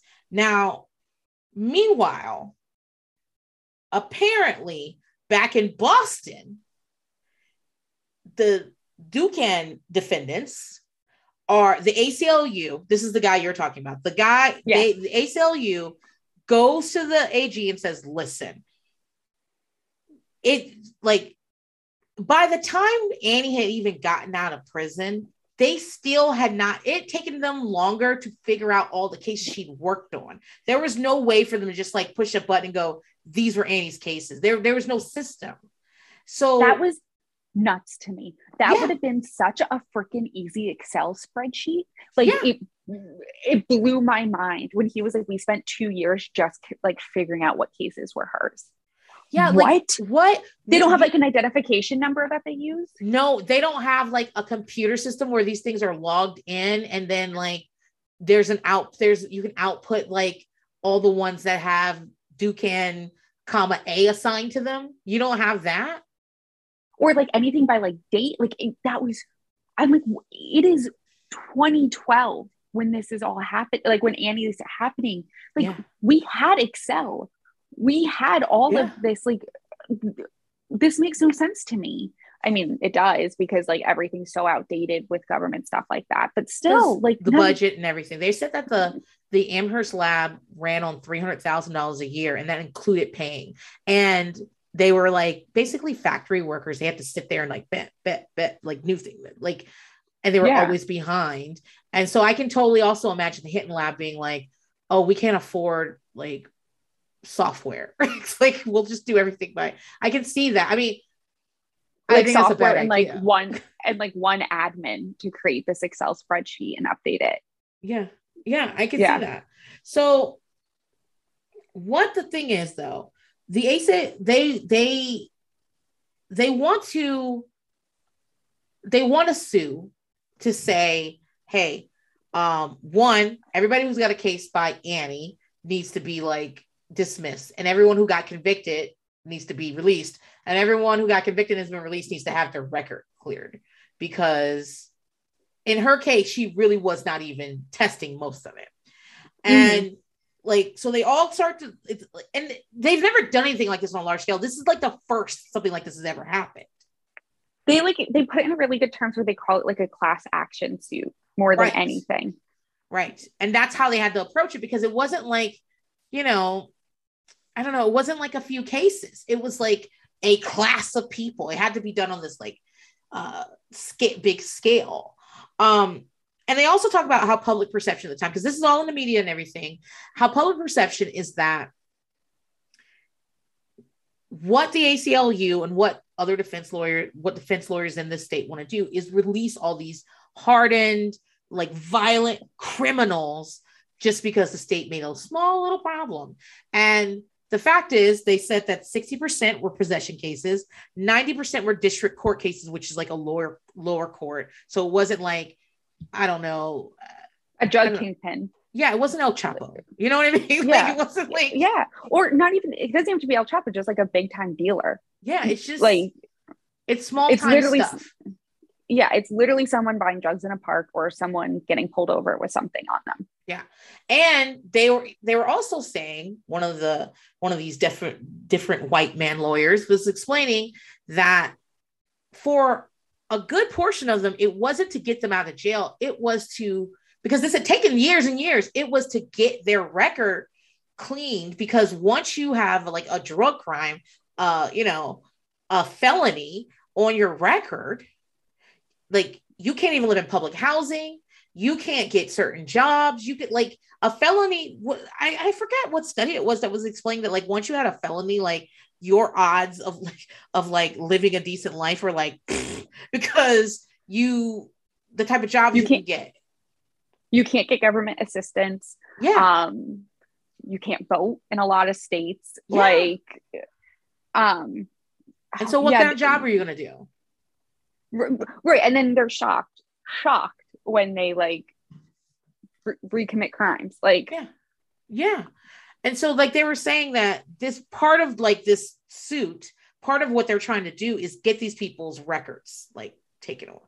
And but that's what they said the attorney general office was like really like no, these are hardened criminals. They just want us to like wipe the slate. And that's just not how. So they were like really fighting not to do that well we we saw this like conversation during early covid when there was talks in a lot of states of we should be releasing like lower level criminals and nonviolent offenders from prison so that we don't have them in an overcrowded prison during a pandemic.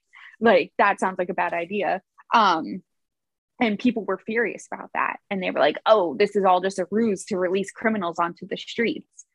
Well, even like with the Sonja when she's talking about, well, they need to go to jail and stuff. You like what people think.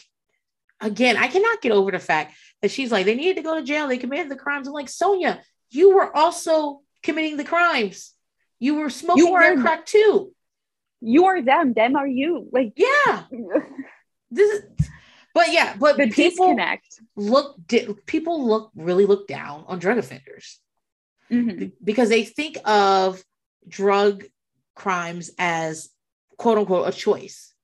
Like if you had never like even tried that drug, then you wouldn't be in this problem. And I'm like, okay, like I thanks, thanks. Like, and whereas plenty of people who do this, I feel like they're the biggest hypocrites are people that definitely party, definitely use drugs. They just didn't get addicted or go down or mm-hmm. get in trouble while they were partying. And so they're sort of like, it was so easy for me to just stop like doing coke when I was done doing coke. And why was it hard for why was it so hard for you? Well, because we're wired differently, circumstances are different. Like, I don't know, like I could I go on for days. Yeah. Like, yeah. Oh, yeah, absolutely. And and I think that's kind of why um Luke Ryan was so persistent too, because I think he had the same thought process as you of like, there's no way you just woke up one day and just did drugs and yeah. hadn't any time previously. Um, like this makes no sense. It just doesn't it like this. Well, Luke oh, Ryan I mean, knows that because he knows about drugs. So well, a perfect exa- a perfect example is the one client that they followed. Um, oh my god, Ronaldo, I think his name was. Yes. Uh, his wife even said she was like, I had problems. I turned my life around. I'm now an account manager with a good job. He struggled more than I did. Yeah. And so it was like that perfect example of like some people can can stop and like some people just have more trauma and they can't and they need yeah. more help and yeah. Yeah. Working like the more I worked with like people in the system with like foster kids and stuff like that, the more I believe that like things are luck of the draw. All it took like just because I didn't take mm-hmm. these two lefts this time, I could be in the same situation you're in. It, I really could have been. So once you realize how much luck has to do with certain things, you you really take your judgy hat off because you're like, oh, I don't know. I could have happened to me too. Shit. Yeah. Yeah. Like, you know, like a, a really good case is like sometimes people's like parents divorcing is really traumatic to them. And yeah. for some people, it's like water off the back and it's like, yeah. yeah, whatever you know, and that's just like the luck of the draw of how all of that plays out, mm-hmm. you know, like, and yeah. And so, but people were like furious that yeah. this is what the ACLU, because as always, like they like try to frame the ACLU as like the bad guys. Yeah. Which is like very classic. Oh, and he had proven, he had evidence her drug use had gone, Sonja's drug use had gone back to 2005. Yeah. And it was 2014. Yeah. Oh, because what happened is that he then subpoenaed her therapy records because it wasn't just mm-hmm. he only had a few pieces of paper in the in the evidence box. So then he he subpoenaed it from that that um rehab place and what how he could do because of you know the privacy issues obviously they allowed him he had to sign an NDA he had to promised to never talk about it. And I'm like, you're talking about it right now, so something happened. And so, and he could not tell anybody what was in it. He could not take pictures. He could only take a few notes. And so he read through it and she admitted that she'd been doing it the entire time she'd worked there, that she'd been stealing drugs from day one, A1. And mm-hmm. so once he once he got that information, then he filed a motion to I don't want to say unsealed, but to let these be a part of the record. And he even talks about like, I feel bad about that. Like, I don't think everybody should be able to read this. This is personal shit about her life, her mom, her parents, how she got here, how she's like, a, like, I, I mm-hmm. I'm led to believe that Sonja had quite a bit of trauma and depression and anxiety in her life um, mm-hmm. that maybe even her family didn't know about. No, I, I think that makes sense. And that seems like the logical explanation for like how she got here. Yeah. So, and they granted, but basically his argument was this is that the rights of these defendants, these multiple, multiple defendants, were a priority over her privacy. And I'm mm-hmm. sure the reason that got approved is because at the time she was a convicted, she was convicted. Mm-hmm. Yeah. Yeah, so, and he also he also found all the emails between those three lawyers that work for the attorney general, and they were all talking shit on him in yes. the emails. And okay, so what happened with this is that so now he's so he's like building his case bit by bit. By the way, his clients are in jail. They've been when Sonja first got arrested, they let some of them out, and then once they once the Kinder uh ruling came down, they were like, "All right, take your ass back to jail." And like then they got out again, and then like one of them ends up killing himself because even though he was the second time he was out, they were like, they, you know, it was like a year of being like, anytime they might call you and be like, no, take your ass back to prison. And it already happened to him one time. And it like, oh my God, it broke my heart when Luke Ryan was like, I should have just let him serve that prison sentence because yeah, me because he had like fought so hard to, to make sure this guy, didn't go to prison. Um, yeah. and he's like, if he had served the prison sentence, he wouldn't have because he died of an overdose, and he's like, he wouldn't have yeah. overdosed. And so like maybe he should have, and then we could have like gotten it wiped. But it's at the same time, it's like he had little kids and like yeah, and he you, you know, know those things. Yeah, and it, it doesn't seem like his like the man's wife like blames Luke Ryan for it or anything like that either. But he yeah. literally said he's like it was from the stress of he couldn't get a job, he couldn't mm help support his family. At any moment, this could change. He already you're had drug issues. Around. He already had drug right. problems. Right. This you're getting jerked around. You can't. You're like kind of given this half fresh start, but like also not really because on your on the paperwork, like you're still convicted. Yeah. Yeah. Yeah. And so what ends up happening is that this is where the ACLU is also a part of. So the ACLU um sends we get a new attorney general right coming in mm-hmm. and they send a she's fresh she, she, wasn't around for this stuff so they feel like she's going to be more like uh amiable so they send a letter to her going listen you need to reinvestigate this because y'all didn't investigate it and you really need to do it so she says okay and they got her to interview for the doc which i was like this felt like the yeah. rich thing where i was like you guys should have never gotten on camera never like especially because oh, I know we're going to talk about it, but like the first investigation that they did. Oh. Yeah, it was nothing. So she, so she's like, I did it. We did a committee, even though we didn't need to, and it was retired states troopers, states police. No, it was. It was judges, and then the judges. Well, it was two judges around. and two retired state police.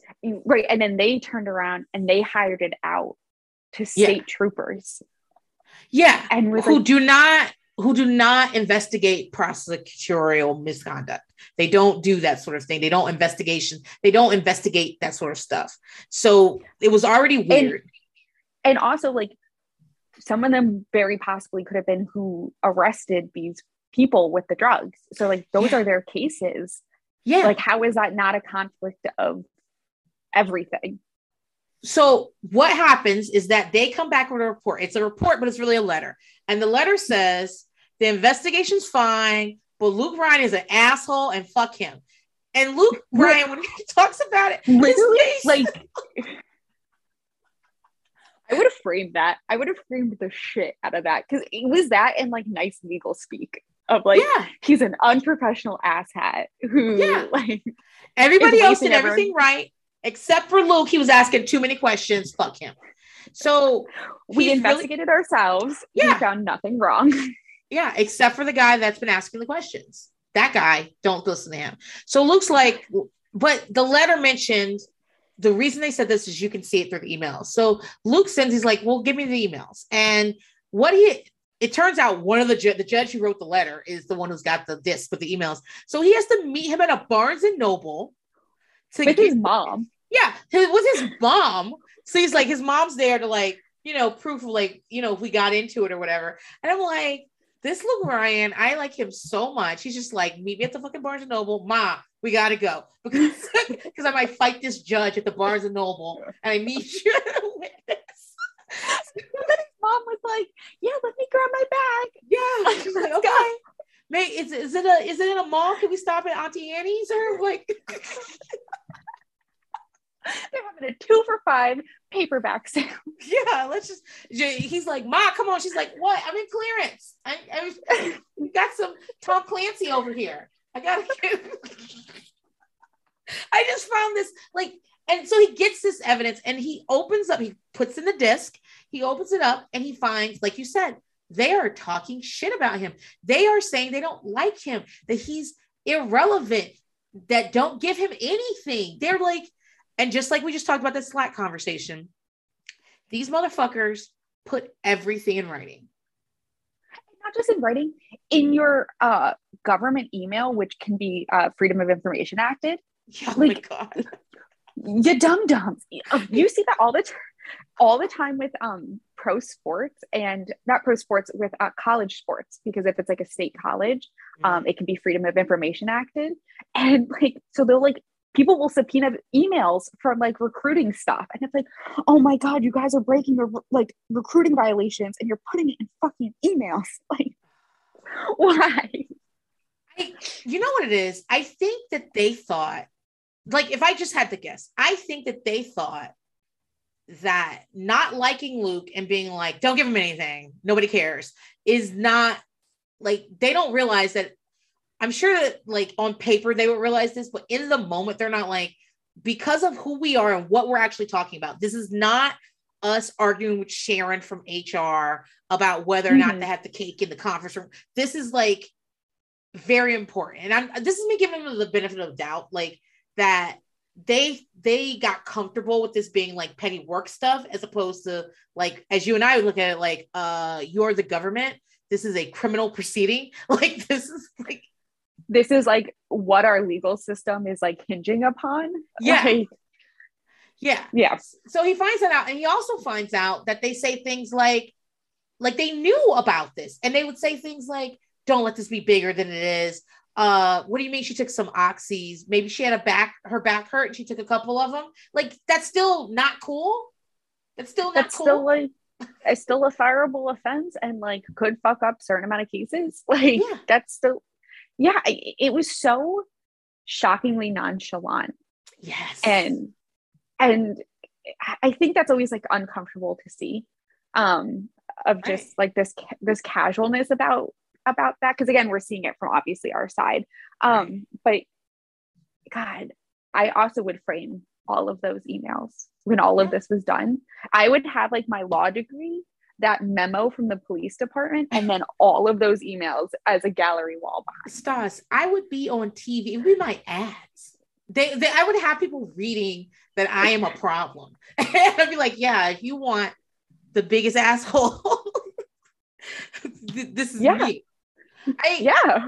I think it's hard for me to read those things because they are fucking with people's lives. Like this is like whether or not like obviously they do this all the time so like whether or not people go to jail is like whatever but like for whether or not someone does seven years for a $20 bag of heroin is a big fucking deal to them. And it's you're over here fucking playing games. It's so dehumanizing. Yeah. They're like they view all of the the defendants in this as just like a large mass yeah. instead of like these are like real people with real families as we like see in the documentary and like real lives and seven years is a very long time of someone's life to take away from them. Yeah. Um and so now that he has this now he's got now now he's like we got to go back to court. And he does. And this is ba- so he's got he's got these records unsealed. He's got this proving misconduct in the prosecutor's office, and that's a big fucking deal.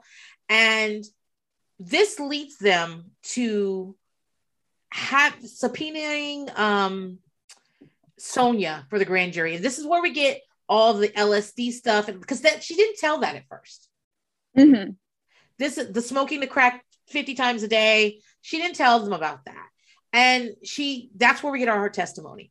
And he was also able to call and this is like he was able to call the attorneys the ones that wrote all the emails about him which is like my dream to get someone on the stand oh. get them to read them talking shit about me.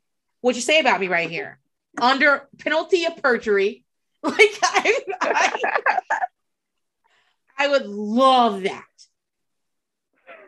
Oh my god that's like and I feel like for a defense lawyer too, like that's like a dream. Yeah. To like, oh, but oh my god, that's so funny. I would, yeah. I would die. Like, and they and they read the emails. Like they had to sit there and read the emails in like a very flat tone. Yeah. But oh my god. Well, they they played dumb when they did their parts. Like they were just like, I don't know, eh, you know, just got, you know, because it they have attachments. They have state police sending things being like, it looks in these therapy notes that she's been using for longer, and they're like, this can't be any bigger. Sorry. They have things in here that's like, yeah, I read this. I read that she's been using drugs for longer. We're not talking about that. Move on. It's it's it's literally in writing. In well, the- and yeah, and where they really get Aaron Foster is when he's like, Did you turn over all the evidence to me? And she's like, I assumed so. And it's like, Really? Because this email says that you know you didn't. Yeah. And like, yeah. And she was like, I haven't looked at one document in that case. And I'm like, Yeah, that was your case though. Like, what? That's not the, ex- again, that's not the excuse you think that is. Well, like, well, I guess the thing is though, like if I it's a lesser of two evils, I have to come in here and basically my defense is that I'm incompetent. Yeah. It's either I broke the law or I'm incompetent. And how do you how do you do that without like perjuring yourself too? Yeah. So I so, you know, like my defense is I'm an idiot because at least you don't have to go to jail for that.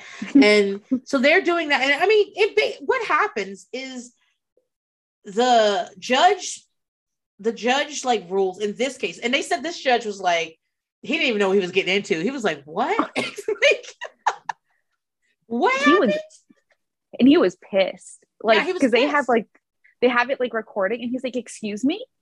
what? like, you said like, you said that about him? so what he says is that they committed a fraud on the courts, which mm-hmm. is like a big deal to say. Like you lied to the judge, you purposely, like you, this is a miscarriage of justice. And so he wins that. Mm-hmm. And this is all happening at almost the same time as the ACLU is getting those cases dismissed for Annie stuff, which is easier. They just they go to the state supreme court, and the state supreme court is just like, yeah, we're either gonna like we can't make you guys because you're in a different branch than we, I guess, but we can't say you have to dismiss every single one of those cases, but you probably want to dismiss every one single one of those cases because well, but well, because originally they were like, we will retry all of them. And the state yeah. Supreme Court was like, no. Do you know how much like that is 25,000 cases? yeah you're going to have to retry with like taxpayer money and like no and most of them that's the only piece of evidence that they have is that we saw them they had a white substance we tested the substance it was cocaine that's mm-hmm. it like we can't yeah. go with the state trooper like was like yeah i thought it was cocaine because i looked at it and i know what cocaine looks like that's not good enough evidence mm-hmm. so and, and i and the aclu was like do you know how much time like we'll make this difficult. So yeah. don't worry. Yeah. So they got it says for uh Dookhan's um they got 21,839 dismissals. And then the ACLU started working on the Sonja Farak case and they got about 14,000 and dismissals and so total was like 35,000 with both of these cases dismissed.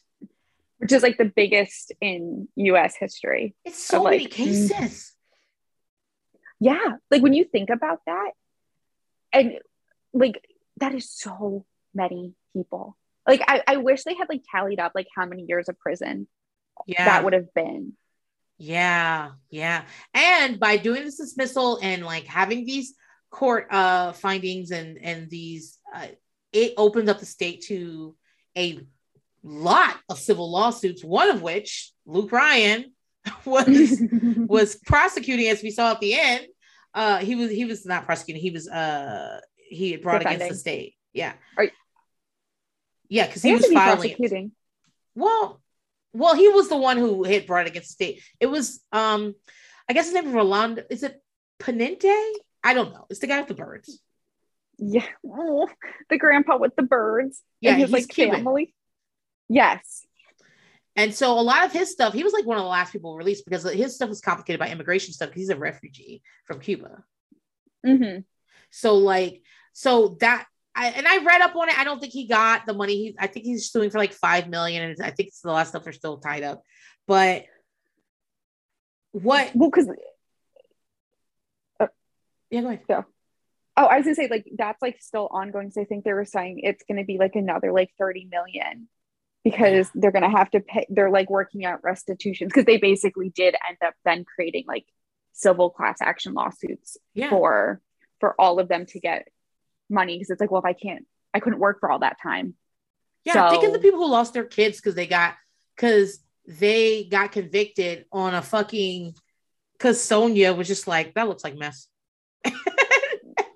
think about people who lost their kids. Think like there's a lot of like pain and suffering type shit that's gonna go along. Yeah. Or like got fired from jobs yeah, or you, you, you know that happens like just lost so their much homes. right missed children's weddings you know which like just like big things like that that they yeah, Yeah. oh yeah losing homes losing apartment leases Yeah. um oh my god i can't Yeah. even imagine my wife was homeless because I was the main provider in the house. And, you know, I was in prison and you guys didn't even really have evidence. You just, and you knew you didn't have evidence and you just were like, oh, it's fine. and because my wife was homeless like my children had to be placed with foster care Yeah. and you, you, know like it's a whole ongoing even Yeah. 30 million doesn't sound like enough for think, 35,000 cases yeah. I don't think, I don't think it's enough either. I think it's interesting that one, the prosecutors did not get charged with anything. They both have government jobs right now, other government jobs.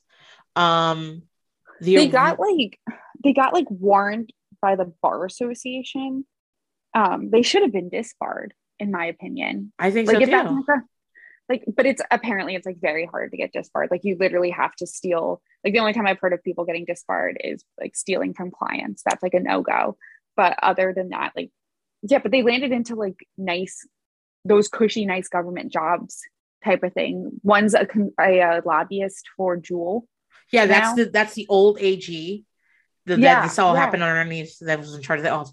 I like back to those two lawyers. How the fuck did they get those? Did y'all do a background check on them? Did you know that they were accused of prosecuted misconduct? Did you know? there's a documentary you can watch if Yeah. you're interested Damn, who's running these background checks? so yeah meanwhile, like, a lot of people they affected can't get a government job because they've got can't even vote for a government position like Yeah. And I want to be clear. I'm not like I want I hope everybody understands it. I'm not saying that all these people that were affected, these defendants that were affected, they're all like wonderful people with great families and they didn't do it. And like I would even assume that a good many of them were guilty. But the fact is, as the state, you have so much at your fingertips. You have to be tip top. And the way the justice system works is that if you cannot prove your case without using the work of someone who was high on LSD, you cannot use that. And you have to let them go. The it's supposed to be that um we rather have a guilty person go free. I'm not paraphrasing this correctly. We- It's better to have a guilty person go free than one innocent person be uh, determined guilty. And I mean, obviously, that's not how it works. I mean, there are innocent people in prison right now. They're guilty people free, sure, but that's why our our system is built this way. So the burden of proof is on the government, not on the person being accused. Yeah yeah exactly and within these cases there were probably true innocent people because yeah the person probably thought they were carrying drugs but they very easily could have bought baking soda off of someone Yes, people are idiots like that all the time intent doesn't matter in this case. Like you, you could absolutely, if you had a bag of oregano, then you should be let go because you didn't have it. Doesn't matter if you thought Yeah. it was. It Yeah. doesn't. Well, so it but it was like it was just so fascinating to see. And it was it was nice to see them win at the end. Yes. you know what i mean? Like it was a very satisfying way to wrap it up. Like you kind of wanted to like run through a wall and be like justice like afterwards. With luke Yeah. ryan like holding your hand. Yeah, and he was Um, so likable. He looked great in a suit, and he was, and like and like he cried like multiple Yes, times yes, during the cried. documentary, which I like he was like so sensitive. Um, if I'm ever in trouble in Massachusetts, like I'll give him a call. Like yeah, yeah. I, I bet. I bet his phone rings off the hook now. i i had like Googled him to see what he was doing now, and he had won Lawyer of the Year, um, which I Of guess course. is a prize, which is a prize they like hand out, and I think he's on, um, I think he's a judge now. Hold on, Oh wow. yeah, like he um, he like really worked his oh he like really worked his way out. Um, Oh, his grandfather was a lawyer. His dad was a lawyer. Oh, Mm-hmm. Uh, he's a partner. No, I think he's just a partner now. Um, but he like works with the like Supreme Court of Massachusetts in some way. oh yeah. I'm Like, reading he's this like- article that you were talking about where he's like basically like it was white privilege that kept me out of prison. Yeah, it was like a very like the way he talks about it was very impressive, and like at the end, it- it's by Oxygen. The article is, Mhm. um and at the end he's like you know covid when covid's over like we are going to have to face like the drug problem again in this country like Wow. we've been able to like sweep it under the rug but like eventually we're going to have to address this so so overall, a man I liked the documentary a lot. Like I said, it, it hit all my points here. If we got a satisfying end, because a lot of these things, like at the end, they'll be like, well, turns out no one listened. Well, one thing they brought up, the ACL uh, you, uh, lawyer brought up, is that what they realized that this is that there was no real mechanism in that state for to overturn a wrongful conviction. Once everything worked so that once you're convicted, too bad, so sad.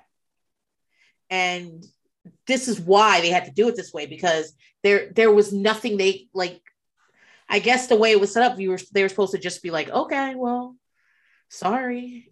them's the breaks which is shocking because again like this all wrapped up in 2017 like that is crazy to me that up until now there was like no way for them to to address this like Well, Everything is, like- before. but even like ever there was no precedent of like anything getting overturned from bad evidence like do you know what i mean like Yeah. I, I- it just like shows how much everything's like dangling by like very thin threads and there's everything Yeah. works in the expectation that everyone is acting honestly and with good intentions Yeah. um and that's they're what not. makes it very yeah and that's what makes it because it's very clear from this whole thing that boston or massachusetts was hoping that this would go away quietly and it wouldn't be a thing maybe they'd overturn like 10 cases not a big deal and then everyone would move on yeah. They probably thought they would like fix this by offering some plea deals. Like oh my god you're right or um what is it called where you don't plead guilty but you also don't plead no contest. or it's called a Alford plea, where Yeah, you're oh. basically like, I'm not pleading guilty, but I'm admitting there's enough evidence against me that you could find me guilty. yeah, they probably thought they could do like so, and they also probably thought nobody cared about this is, like again the thought- casualty of which they talked about these people and about like not giving a fuck and stuff. Like they didn't, they don't think of these people as people. Yeah. Yeah. Like, I don't know, like 35,000 is so many people. And So like. I said, like they're, they're finding now that it's possibly 250,000 cases that are being, like, they're still digging through cases. Oh um, they and closed the, that- the Amherst lab, but I think the Hinton lab is still open. I guess the Hinton one was like kind of slightly better. I guess, I like- guess. I mean, where are they going to test their drugs? They have to, like the the machine, the cogs keep going. They they're arresting people every day, and they must be tested. Well, and that's that was the other very frustrating thing about this, and in in with most legal things is that the speed that things happen is very slow. Um, and part of it is like backlog, but there's also just so many steps and like a fast turnaround time is six months, which is nuts when you're like waiting on like a decision like this. Yeah. Yeah. And so, guys, you know, all the time I'm telling you do not get arrested. Do not let cops in your house. Do not let them look through your things. Do not speak to cops. If you must speak to cops, get your lawyer, go down to the police station. Do not casually, like, and a lot of times I get feedback where people are like, I don't break the law. So, girl, I try not to break the law either, but things happen. And the next thing you know, like I'm also listening to all the datelines. Mm. I'm like I started in 20 I'm just in the first part of 2020. and I started at the beginning of 2019. And I've been listening to them for weeks, like three or four a day. And people get wrongfully convicted all the time. People get rightfully convicted and overturned for little stuff. Like you cannot, I guess what I'm saying is do not be out here dependent on Lady Justice, okay? Because the bitch is blind. She's not. Like, there's a law firm in I think LA that does like a Friday video every week and it's shut the fuck up Friday. and it's like a cop pulls you over, shut the fuck up. Like yeah. you're called in for questioning, shut the fuck up. Like that's their whole video. Yeah. Um, and this came up, I know before we had started recording, we were talking about the Gabby Petito case. Yes. But this discussion had come up a ton on the Reddit because so many people were like, well, isn't it so suspicious that he lawyered up? And no. there was like a subset of people being like, no, everyone should lawyer the fuck up. Yeah. Always lawyer up. Always lawyer up. Like, why is no one grasping this? And then um there was someone had like made a post about how this case was going to turn over um the Fifth Amendment and how we should get rid of the Fifth Amendment because he shouldn't be able to oh my God. be silent. Oh my And God. I was very passionately like the Fifth Amendment is like the one amendment right now in this country that we all agree on. It's like that and like not quartering soldiers in your house. Like that's it. That's the only one that we agree on. And so like this will not be the case that turns over the Fifth Amendment because you'll never get anyone to neither side will ever agree to turn that over. I know. Like and oh, I just saw something where uh in New York State, they the Supreme Court of New York, New York State Supreme Court ruled that uh like you basically there I saw this thread of all these different states that had um really allowed people who were asking for lawyers and trying to like have like maintain their right to be silent had like really let some wild stuff happen and that you really have to say i would like a lawyer and i am an act i am like taking my right to be silent. I am being i because what in louisiana the guy said i just want a lawyer dog. And the supreme court in, of louisiana was like um he might have been asking for a dog lawyer. Airbud? yeah. Airbud? yeah. And that that like his case still stood because i just want a lawyer dog. To them was like no that's not the same as i want a lawyer.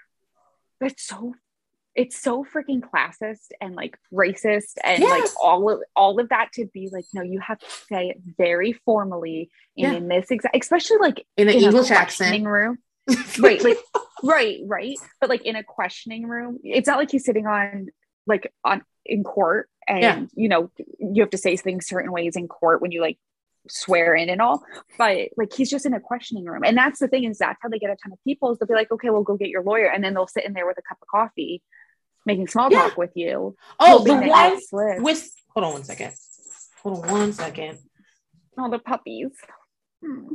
I my I have I was like I'm almost done. Why'd you send these dogs in here to fight? And they are literally rolling around the floor, chewing each other's tails. And my husband's like, "What? They want to be in there with you?" I was like, "What? Why don't you send the kids in here? They're standing out there too." No, um, the New York Supreme Court in that case, um, he the the cop it's he the the guy is a 19 year old boy in my opinion 19 year old boy he was like yeah i want a lawyer. I'll call my i'll call someone who is a lawyer. And he's like but what if they don't answer? Because i just want to find out what's going on. And the and the cop was like well if they don't answer we'll figure out from there. Don't worry about it. Um and i guess the guy didn't answer. And so they they said that that was not him asking for a lawyer that was him saying he was going to call somebody and if they answered then he wasn't going to talk to police anymore. But he's a lot but him saying i want i want to call my lawyer and i'm worried they're not going to answer and i do but i do want to know what's happening is the same as him not asking for a lawyer at all. Like, like i'm just saying like you imagine getting caught up in something like this something so small and it snowballs and then fucking Sonja Farak is, is testing your shit or Annie's testing your shit and she's not testing it all. It's fucking baking soda. And she's like, that's definitely Coke. And then like, you know what I mean? Like it's, it's, it's, And the next thing, and like they just said, it's so hard to overturn a conviction. And it's just snowballs. Like everybody listening to this, do not talk to the cops. Do not talk to the well, cops. Do not talk to the cops. Like my dad always talks about like he has a sister who struggled with addiction and her husband at the time struggled with addiction and one time borrowed his car, my dad's car, and my dad was preparing to drive back. He was at college at West Point and they search your car when you go yeah. back on base. Yes, they do. And he had flipped the uh, visor down and like a baggie came out with oh drugs in it. And he, and like it was one, and that's like one of those things. How, like, why would anyone believe him? It's his no, car. No one's going to believe like, you. They're going to be like, yeah, yeah, right. like a, a likely story. Like, mm-hmm. yeah, and his career's destroyed. His whole entire life is destroyed. That's I would absolutely yeah. No, Stas. no, nope. Because my mom would have left him. like, my mom wouldn't have believed him. Actually, she might have. She knew his family, but still, Maybe. still. But yeah, so like, I know everyone listening to this is like law abiding. I know you guys are just like you love the law and you love the straight and narrow. But here's the thing: like, you the reason these laws are in place is to protect citizens, and here we are. We have all these privileges and these rights exercise them and let people know that you know them uh, because they will do shit they will do almost anything to like like fuck you over even if even well, if you think that they won't and also like they want to make it as easy as possible for them. Yeah. Is like the fact and so like it's so it's so much easier for you to just be guilty. Yes. And it's faster so, to get home. They get to go out to dinner. They yeah. you know they they don't have to like do as much work this weekend. It's so much easier for you to just plead guilty and to just do the stuff. So like i i i enjoyed the doc because of this. Because i was like yeah this is like this is reaffirming so many things that like i feel in my heart that i teach my children all these things. I was like yeah. Mm-hmm. yeah absolutely. And i know there's another state that's dealing with something about like how your miranda rights are read. Mm-hmm. um i cannot remember what state it was but it was like they don't technically have to read them to you anymore. What? They can like hand them to you or something?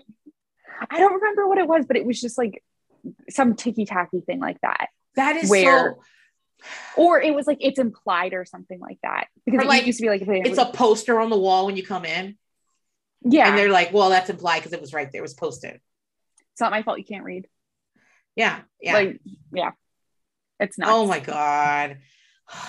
All right, Stas. So thank you for coming on. I really appreciate it. Like I said, was, you were like so good at stuff like this. And this was wonderful. I'm glad we got to do it. Yeah. Um, call Luke Ryan if you're ever in trouble.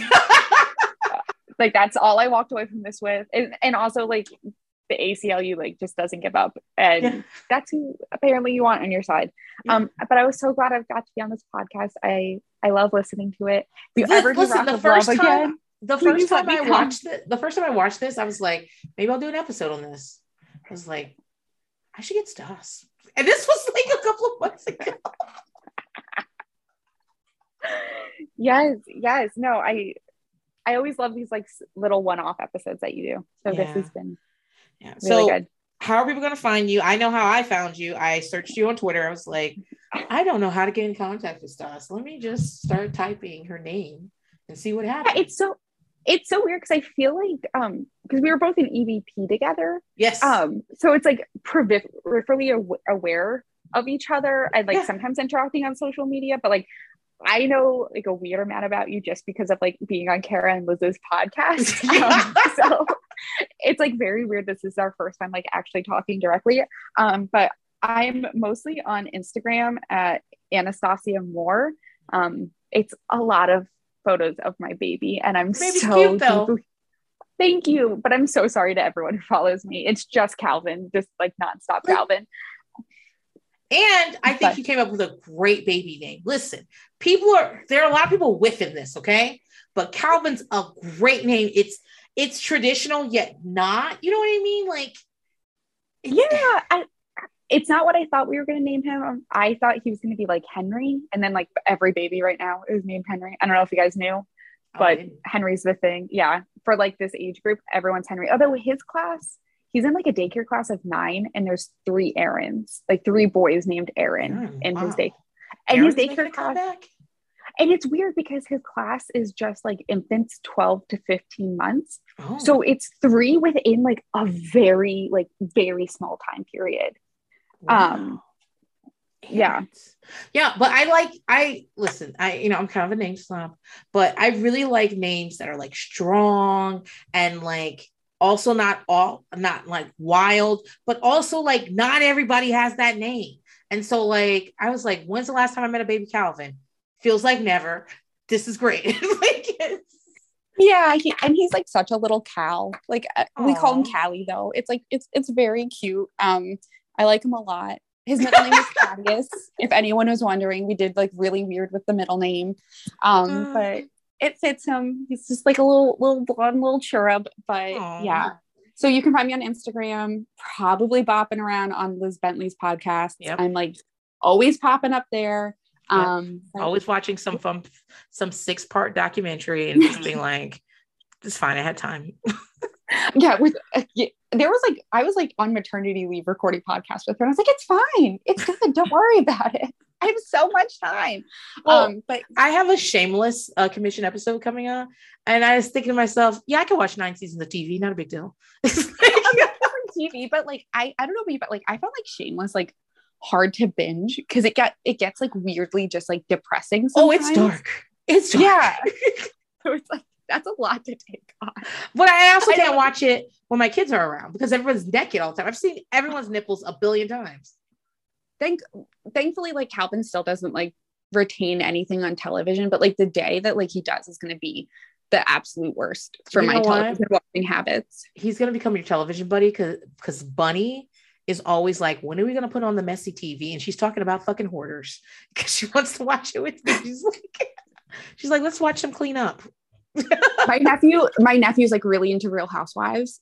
Um, he really likes New Jersey because my cousin, like my mom's whole family is from the area of New Jersey where it's filmed. Oh, so yeah. like his whole family's on there. So he like recognizes places now. So he really likes New Jersey. Yeah, I'm like for me, as long as I'm not like seeing anybody's colon or anything, I'm okay with the kid. Like I'll when my kids watch Drag Race with me, like I'll just be like, yeah, so a messy bottom. like I don't have a problem like explaining things. You know what that is, right? Yeah. Like, and they they know who I like. Like they root for the right people all the time, thank God. And so like, but I as long as I don't have to like show them graphic sex, which is what is on Shameless. I am fine with them like peeping in every now and then. But yeah, I've been watching that. It's very dark. Mandy is the darkest. I she just wants to be loved, and she's so sad. And then like her dad like does a. Oh, it's, I watched like three seasons and then was like, I gotta, I gotta tap out. Like I can't. This is too much for me. Like, uh, and th- I feel that way about Handmaid's Tale too. Like I think I'm like the only person in the world who hasn't watched it because I was like, this is just this oh, is too I much. Watched, I never even started. I was like, when it started, we were in a really weird time. I was like, I don't need this. I don't need this. Yeah, like I was my- I watched the news. I don't need this. And there was stuff that like came out in like 2020 and 2021, and I was like, you know what? No, not in the headspace. Well, Thank you. I I can't watch Veep anymore. I never finished Veep because I was just like, no, this is real. this, this, is exactly what's happening. I had the opposite experience where early COVID, I watched West Wing for the first time. Oh. And then cried and was like, we'll never have a competent president. Oh my I God. won't know what this feels like. Oh my God. All these politicians just really love their jobs and try really hard, and none of ours do. And they believe like it's their like honor and dignity and like like I have must. to uphold the Constitution. They're like, we're protecting the Constitution here, and then you turn on the news and they're like, the Constitution is on fire. Like they lit it on fire. I like went into a depressive spiral from like watching West Wing. It's very good, but I was like, Veep, I was fine with just because I was like, yeah, this is right. But like for some, West Wing was like too idealistic for me now. Yeah. I mean, except just, and I think a lot of times, like, do you guys, do you remember when the people from these, those two dudes from the New Girl made this movie called Let's Be Cops, and then where they fake pretend to be cops, and it happened like it came out like two days before Ferguson happened, and they were like, "Yeah, we didn't know that was gonna happen." happened. And, well, I was like, I was reading like really interesting discourse about how frustrating it is that in New Girl, Winston becomes a cop. Like they Yeah. do all of this to make him like interested in women's basketball, and like why didn't they have him do that? And instead, they like of all the careers, they made him a cop. I'm gonna say that uh I'm sure the writers' room of the New Girl of was not incredibly diverse. I I'm, I'm sure I'm sure I'm sure like the what they were writing, Winston didn't have to be black. He just was black. He didn't have to be. And so like I just don't believe that like they had the voices in the room. And I'm not like I, I don't want to Well- be like they they did it they did this on purpose. I'm just saying I no one was like, hey, don't make that black guy a cop. Well, there was, like, the really good example of it is when he's like hiding it from his mom, and you're like, oh, is it because like she's not comfortable with her black son being a cop? And it's like, no, it's because his dad was a cop.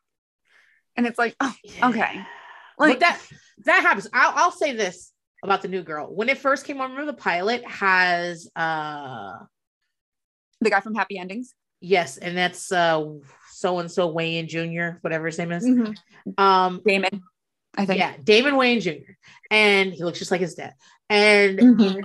the pilot started there, but then I was like on the subway and I saw a photo of the of the of the fucking cast and it's the other ones it's Winston not the other black guy and I was like oh they think I can't tell the difference black people that is not that black guy that's and and I had no context for it but like I didn't watch the new girl for a long time because I was like no they had another black guy and then they put a, another black guy there and they don't can't tell the difference between it. So like i wouldn't when i finally started watching the show i went in being like they don't know black people at all. And thank god i enjoyed the show a bit because i actually did finish it. But yeah like shows like that um you kind of don't expect them to even i don't know you don't expect them to even understand like what's going on in the real because it's so it's so set apart from it but She's a teacher living in that gorgeous like LA apartment. And it's like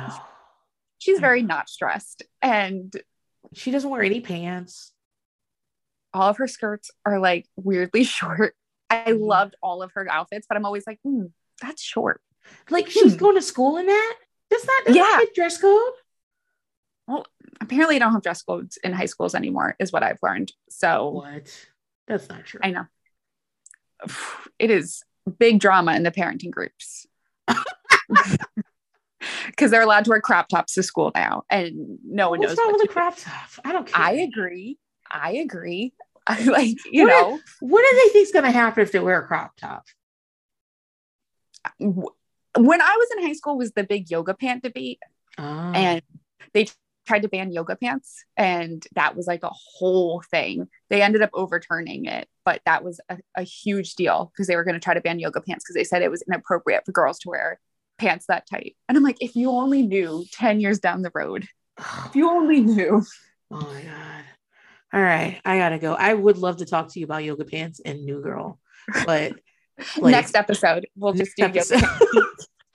Thank you, Stas. I really appreciate it. thank you for having me on i can't wait to listen and hate my voice Bye. bye